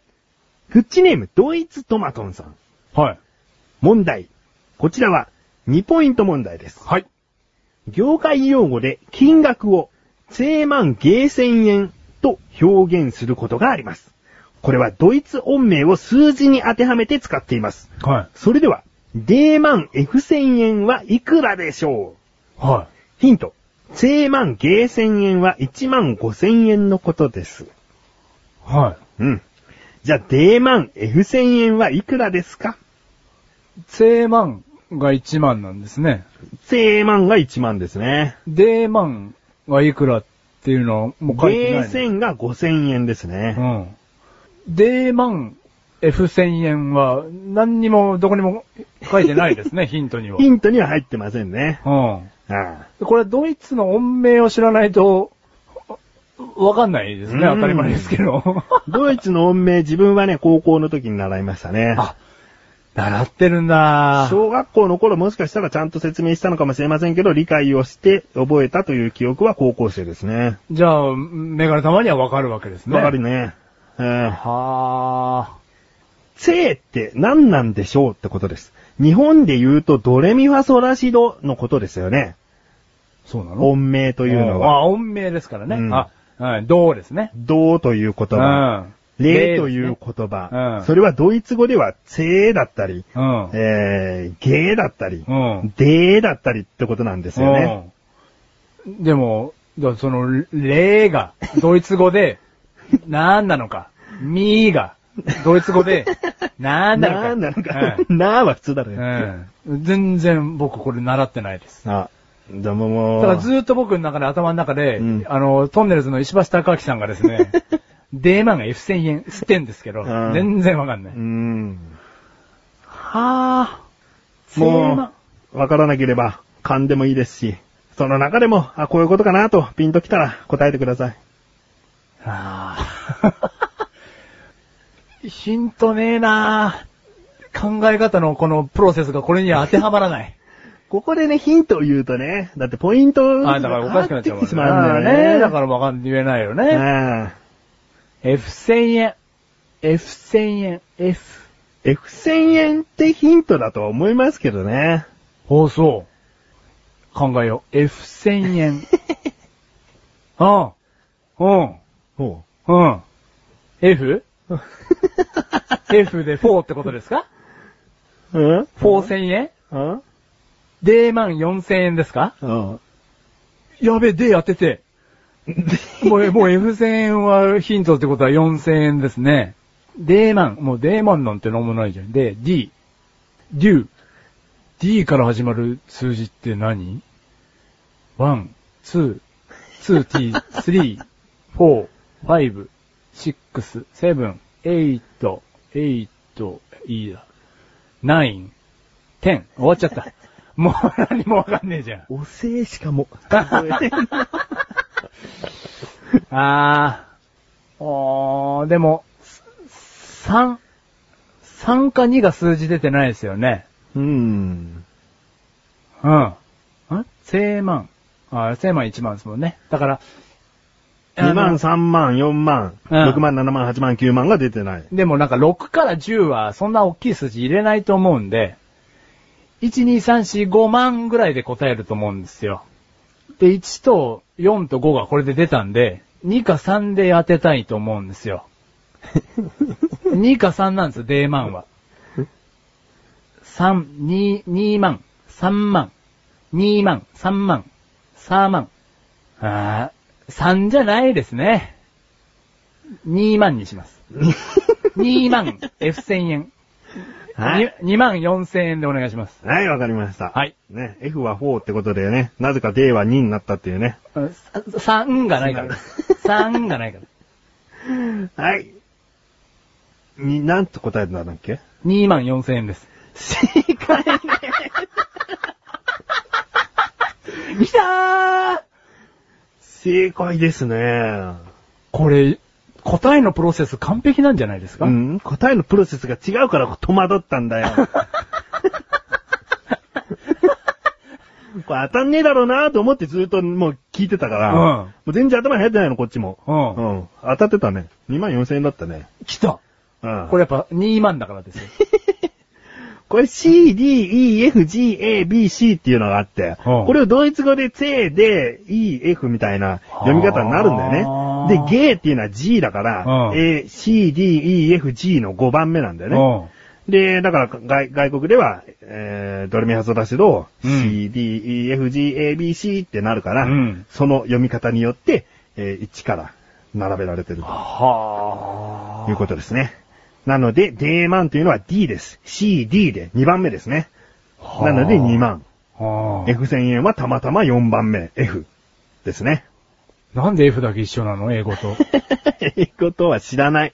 たまたまですね。ね。俺よく当てたな2ポイント、ゲット。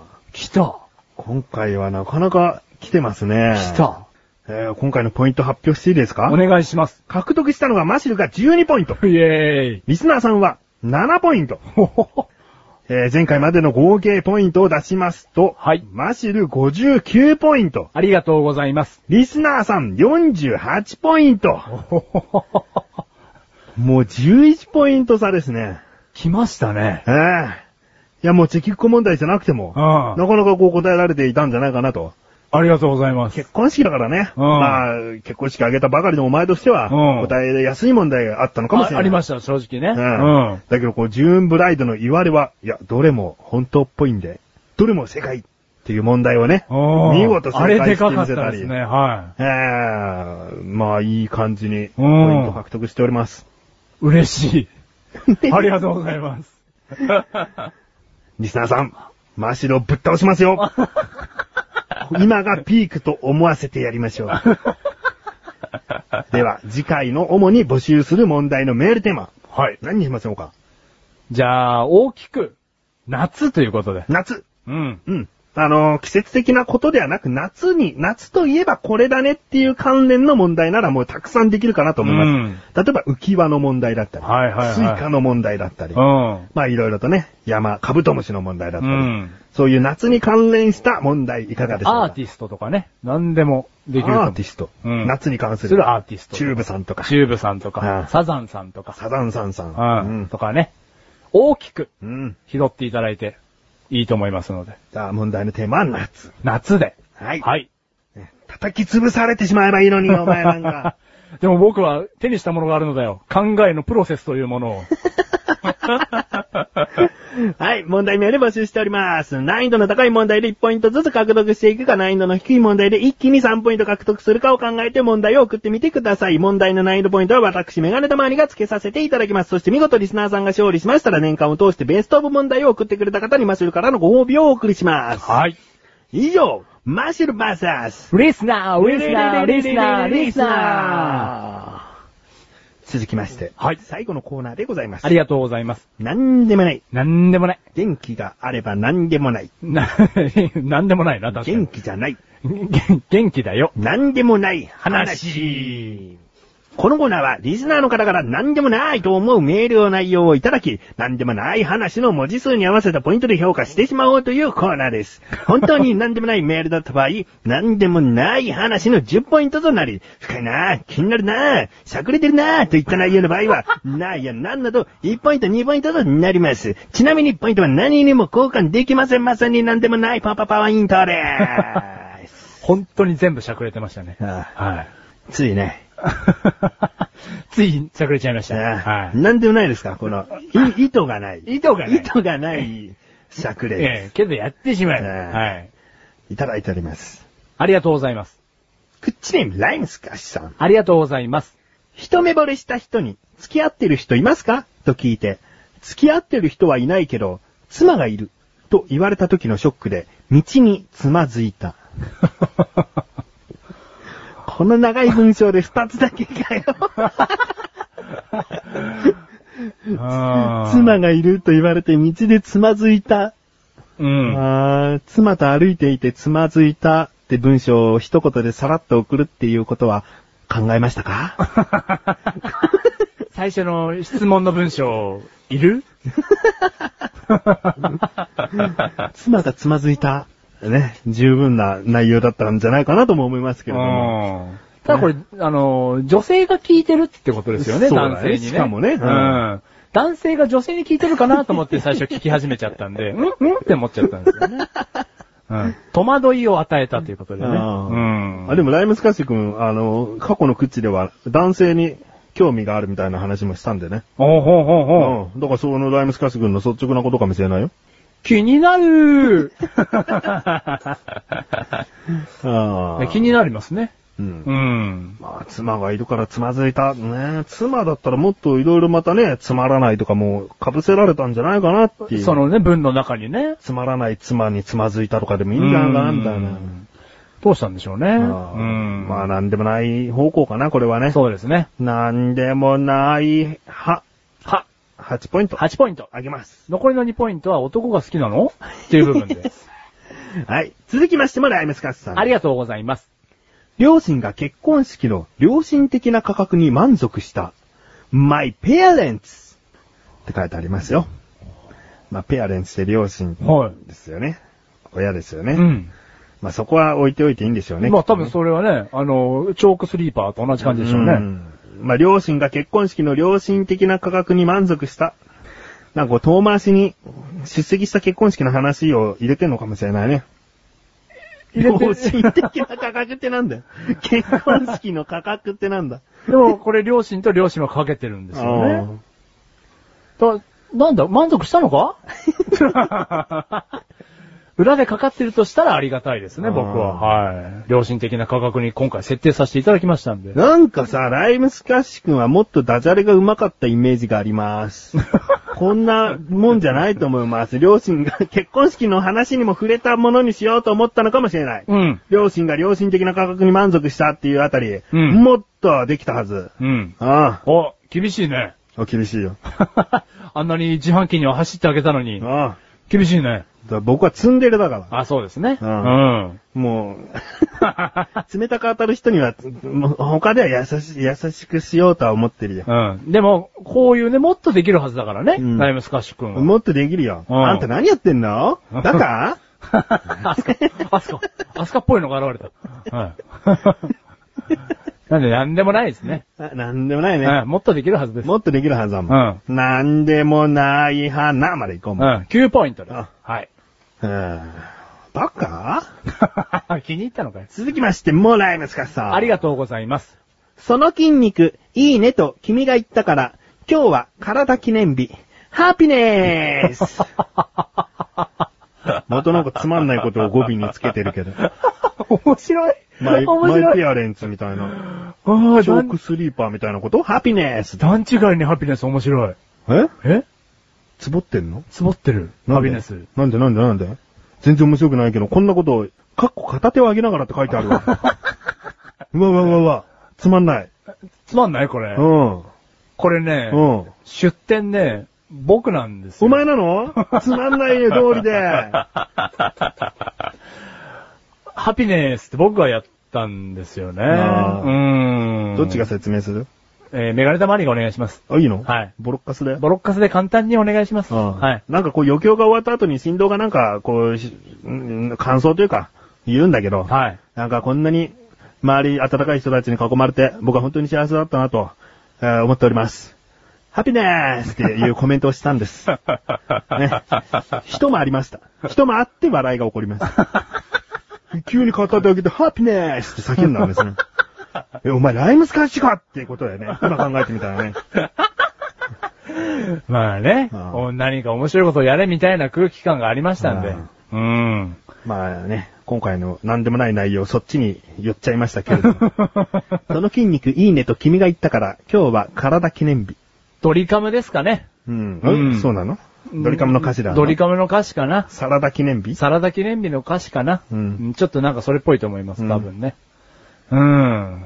でもまあ、ん何でもありますけどね、僕からすればね。うんこのハピネスについて思い入れがすごいあるので。う。うんん。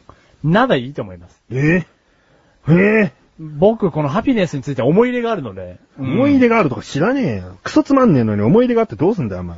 どなうしようもねえんな。でもない 花。9ポイントでーす。何ハピネスって。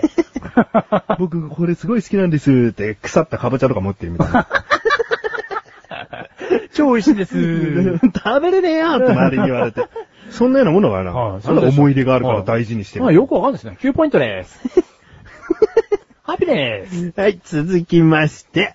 口ネーム、居眠りトマトンさんあ。りがとうございます。眠いんだけれど、寝るわけにはいかない状況の時は、酸欠にならない程度に息を止めるといい。脳が、やばい死ぬって感じで、体内の活動を活発にさせて目が覚める。へー。豆知識。なんか本当にためになりますね。ああ。だから息止めればいいんだよ。だってこれ明日から使えるじゃん。ああ。でも下手したら気絶しちゃうって可能性もあるから気をつけた方がいいよ。バカじゃねえよ。 自分でさ、息止めるって自分がこう息を吸い始めるタイミングを言う、考えるわけじゃないですうか。ん当たり前ですけど。だから、難しいですけど、うん何言ってんだこれ。だからそ の、難しいですよね。酸欠にならない程度に息を止めるってことが、うん自分に厳しくないと難しいですよね。うん。うん。だからもう本当に、うーん、はーってなるぐらいでいいってことだろそそれも明日から使えるお。使ってみてう。ん。で、その、はーってやった息をお客さんに思いっきりかけちゃうみたいな。で、くっせってなって ね。怒られるっていう。最低 です。明日から使える、うんなです。なです。お客さんも目が覚めるよ。目が覚めるよ。草かねはい。えー、ラストですね。クッチネームレントさん。ありがとうございあまりす。がとうございます。クッチです。3ヶ月分一気 劇。3ヶ月分って言ったら下手したら6時間ぐらいあるかもしれないね。 6時間ですよね。うんえー昔映画館、かっこ六本木で、スターウォーズ6作、かっこ14時間ぐらい一気にした時の気分。 すすげえ。 PS 遅くなりましたが、メガタマさん、お誕生日ご出産おめでとうございます。ありがとうございます。本当に嬉しいです。今回は第2世スペシャルってことで、自分の子供の話ばっかり話せて、とても嬉しいです。嫌にか。よかったわ、最初に拾っといて。なんだバカ野 郎。闇でもなんでもねえ。なんだそうバですカ野ああり郎。がとうございます。うるせえはい。すいおませ前んの子2年後だろあ、そうですね。待ち遠しいよ。 ツンデレなんだ。スターウォーズ14時間ってすごいなそうだね。まあだから、クッチャーたかが6時間よ。ぁ。うん。ね。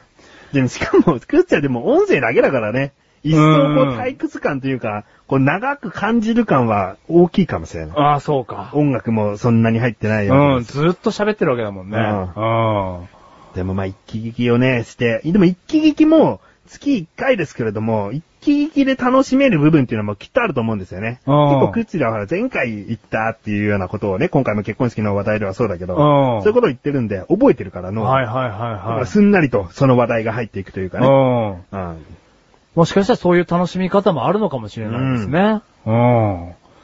いや、すごい。ありがとうございます、一気聞き。ねう。ん。嬉しいです。そして僕はスターウォーズ14時間見たってことにびっくりしてます。 しかも映画館でねうん。。あ、でもそういう企画があったんだろうね。いや、あったんでしょうね。ううんん。じゃないと、だって、時期が全然違う 6, 六作をね、1日で流さない。最後の6作が出た時じゃないおうエピソード3が最後なのかなうん ?4、5、6が最初だから。うん。だからすごいですね。うんん。あえーメール、そして内容ともにありがとうございます。りがとうございます。ポイントはなんでなん ?3 ポイントで。おーはい。なんでその3ポイントなの じゃ、な です。びっくりしました。えなんで何なのメガネたまりを最後祝福してだから。祝福してたから内容があると。あると。なんでもなくない。。ないいと。ということね。はい。あそれがポイントのプロセスでございます。はい。なです。じゃあなんで最初なんでっつったのなん言ってないよ。言ってないのうん、なんでうん。引っうん。張 らげ以上、なんでもない話でした。で した。シャーゴの野郎。あーエンディングに向かってね。話していく話していきましょう。もう踊っていく話していきましょ話していくか、今手拍子するから踊っていくか。う。手拍子で僕踊れないんで、 踊れたいね。踊れましたね。踊ってたもん。うん。前のクッチの収録の前に試したん です。手拍子だけで戻るかなと思って、こう、タッチ、タッチやったら踊ったんです。だからあのスピーチが成り立ってるんです。もうね、次今度会う時っていうのがあるわけじゃないですか。この結婚式に出席させてくれた人と、うん俺手拍子されるんじゃないかとビビってますけどね。うんんで絶対しろよ。これメガネ玉にも恥かかせるからな。あそうですねあの人単にこうふざけたこと言ってただけだったわ、みたいな。やられたらやります、じゃあ。あああ手拍子をね。うん。そう、心がけたいです。うんあなたのために。その人たちとカラオケ行ったらもう終始、歌ってない時は踊んなきゃ ダメだよ。あなた、私の人生に爪痕残すよね。ううん。まあ、人生で多大なる影響を与えたからな。 近いじゃん。近いじゃん。いやまあね、いろいろと、こう結婚式でね、今回はもうバーッと話してきたけども。はい。まあ一つ、感動的な部分を入れるとするとね、はい無理やりよ、無理やり入れてください。入れるとねうん。こう、何回か話に出てきた DVD 作成をマシルは、メガネたまに以外にちゃんとプロの方にお願いしていたんです。はい。で、その DVD をマシルと二人で一緒に車の中で見てたんですね。うん。そんで、まあ、全部を、その2時間、丸々2時間ぐらいあったから、全部をずっと車の中で見るわけにもいかず、たまに早送ってダイジェスト的に見ていたんだけど、はい。とあるところでこう、たまたま止まったのが、マシルのお母さんの、こう、スピーチというか、その、カメラに向かって話すっていうことを、密かにこう、全員分、カメラマンは撮っていたんですね。う。そうですね。そのね、お母さんのね、コメントその、喋る時の雰囲気泣いちゃう。 正しい。バームクーヘンちゃん。おめでおとめでう。よかったね。 泣いてるんですよ。もうさ、そのね、カメラマンに向けられてさ、うん。ねビデオレターかのように僕とバームクーヘンに言葉をかけてくれてるんですけど、うん一生ものだよね。文字通り。 あれはね、いくらメガネたまわりでも、泣いちゃうの。泣いちゃうよ。うんうんお。前んとこの家庭の事情とかもちょっとは知ってるからさ。はい。ダメあれは。あれ結婚式出てこなくてよかったよ。 出てきてよかったよ。いなけりゃ成り立たねえけどさ。うん。あんな心を込めたビデオレター風のね、うん問いかけをされるとさう、ん。泣いちゃう。うん。僕は特にね。ううんん。じゃあ俺だって感動したっつってんじゃねえか。なんで俺は特にねって息子の方が、僕の方が泣けてますよねみたいな アピールしてくんだよ。そうだね。え、あれは泣けますよねでいいじゃねえかよ。あれは泣けますよね。うんメガネたまり のコメントもあっただろビデオの。ありましたね。あれは泣けちゃうん泣けちゃ泣けちゃうう。うん。あれ、リアルに悲しくて泣けちゃうだ ろそんなこと言わないでくださいよってことだろ早送りみたいな。うんいや、メガネたまにあれでいいんです。あれでいいはおめでとうは言わないで終わってる。い。 言えよ。言ってくれよ。はああいいやー、本当にねう、んあのビデオコメント含めて、うん。よかったです。あわうん。かりました。はい。じゃあもうね。全部追っていただきました、今回のクッチレサラジオで僕の結婚式について。おもうないもう何にもないです。 ご祝儀袋可愛いのにしてやったけど、それには食いつかねえのかや。ちゃんと可愛いの買ってやったわ。うん、ブルージのね。覚えてんじゃねえかよ。覚えてますよミスブルーの、可愛いやつちゃんと選んで買って。可愛いやつ可愛いのもらったら嬉しいじゃないですかって、前々回言ってます。前々回ですよね。はい確 かね。えー聞いてくださいはいね。可愛いのにしちゃったんだよ。ありがとうございす。ます。色までちゃんと覚えてたでしょうん。覚えてた人じゃねえよ。おめえから言えや。なんで俺から言うんだよ。可愛いのにしちゃったってうん。こいとはや、ありがとうございます。はい。あんまご祝儀の話に触れちゃいけないのかなと思いましなんだよ。おた。前ありがとうござい ます。しきたりそんなにしないのになんでそんなとこ気遣ってんだ よ。可愛いのにしていただいてね。もちろんこのご祝儀袋もうん、後世までちゃんと大切に持っていきたいと思います。い らないよ、後世の人が。金庫開けてがっかりするパターンじゃねえかよ。 お金入ってんのかなっつってねえんだよ。からだよ、つって。なんだよ、これ、つっうて。んはい。まあ、いろいろとね、話してきました。はいもうね、こんな話もしなくていいんじゃないかって聞いてる人は思ってるよ。うん今回相当長いですから。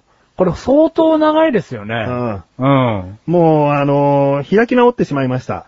メガネたまに今年の目標2時間以内に全ての回を収めるとはい。いう目標。うん不達成 どんどんどん。だんだんだ ん。もうこのね、ちょうど上半期が終わって、下半期突入の時で、不達成どんどんどんどんどんどんどん何かこれやってって罰ゲームがあれば、どうぞ送ってください。メガネテキ 潔い、潔いし適当。散々マシルに言うだけ言うやつなのかって思われるのもあれなんでもうね。それは尺ですからあね。ーもん。う別にリスナーさんメールください。あの、マシルに、こう、密かにね、ツイッターかなんかを介して、こう、メガタマさんの罰ゲームみたいにメール送ってやってもいいです。はい。ね、メガネタマーニが最初見てしまうってことを分かった上でメガネタマーニは、この罰ゲームやってくださいっていう候補ください。どれか一つやります。やれるものにします けども。もちろん。そうですね。うんまあこれ明確に不達成ですからね。うんはい。もう、しょうがない。今年結婚式というイベントがこんなにも大きくとして大きくなるとは思わなかっそれはそうですね た。う。んうん。でも僕は取り上げていただいて、あの、嬉しいですから。だって言っちゃえばよ。は今回スマートフォンの話もした いんだよ。お前スマートフォン買ったからい。。はクッチではね、あの、スマートフォンを一緒に買うっていう約束を守れなかったい。から、はい。しようねっつったのよ。その前振りのある話もありますからうんね。だから、いざ、こう、購入したスマートフォンの話もちょっとしたいなとも思ってたし。一切できなくてこの時間ということで。うんうん。もういいんです。そうですね。次回もし話すことがあれば、スマートフォンの話題しますし。はい。うん。話しましょう。うん話すことがあればね。うんはい。じゃあ終わっていきます。そうですね。 長い。じゃあコーナー、振り返っていきます。はい。えー、世界のニュース、世界のニュースを取り上げているコーナーです。そして、マシルバーサース。レスナー、レスナー、レスナ次回のテーマは、ザックバランに夏です。はい。夏に関するキーワードが出てくる問題なら、もう何でもいいです。ー。なんでもいいです。夏じゃなくても、もう別にね、何でもいいです。はい。マシュル、ちょっと調子に乗っておりますのでね、難しい問題 を。まあ難しすぎても結局、こう、ポイントがね、ののそうです高ねくなっちゃって、マシュルが万が一答えちゃったら高ポイント入っちゃうっていうこともあるん で、レスキー。ちょっと、マシュルをかけていくような問題を考えていきましょ 向こうより。う。えー、そして、何でもない話、何でもないことを送ってみてください。ライムスカシ君、もうちょっとダジャレレベルは高かったと思うよ。 個人的な指摘。あートマトさん、すごい雑学溜まってくるよ。 勉強になるよ。ほんと勉強になるわ。レントンさん、うーん、え、今回は6ヶ月分まとめて聞いてるんだ。その1回目を今聞いているんですね。6ヶ月後のメールお待ちしております。は送ってくれなくなっちゃうから。い。はい。口でさラジオは毎月第2水曜日更新です。はい。それではまた次回。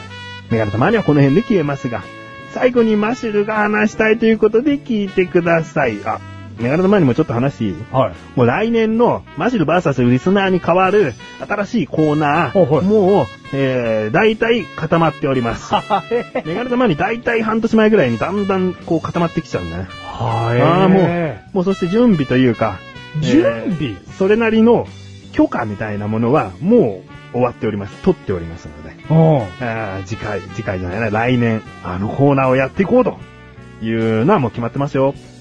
許可。あはい、もう、あの、メガネたまにはこの辺で決めます。バイバイ。バイバイ。許可。来年のことは僕はまだ考えないですけど、ねえ、さすが手回しが早いですね、あの男は。なんで来年のことは、もうね、素直に楽しみにしたいと思います。今回のね、えー、長尺聞いていただいてありがとうございます。あのーマシュルの結婚についてあんまり興味のない方についてはお耳を汚してしまったかと思いますが、あのー、ね、耳くせみ、 そう俺の耳くせお前興味あんだろ。興味持って、で、祝って。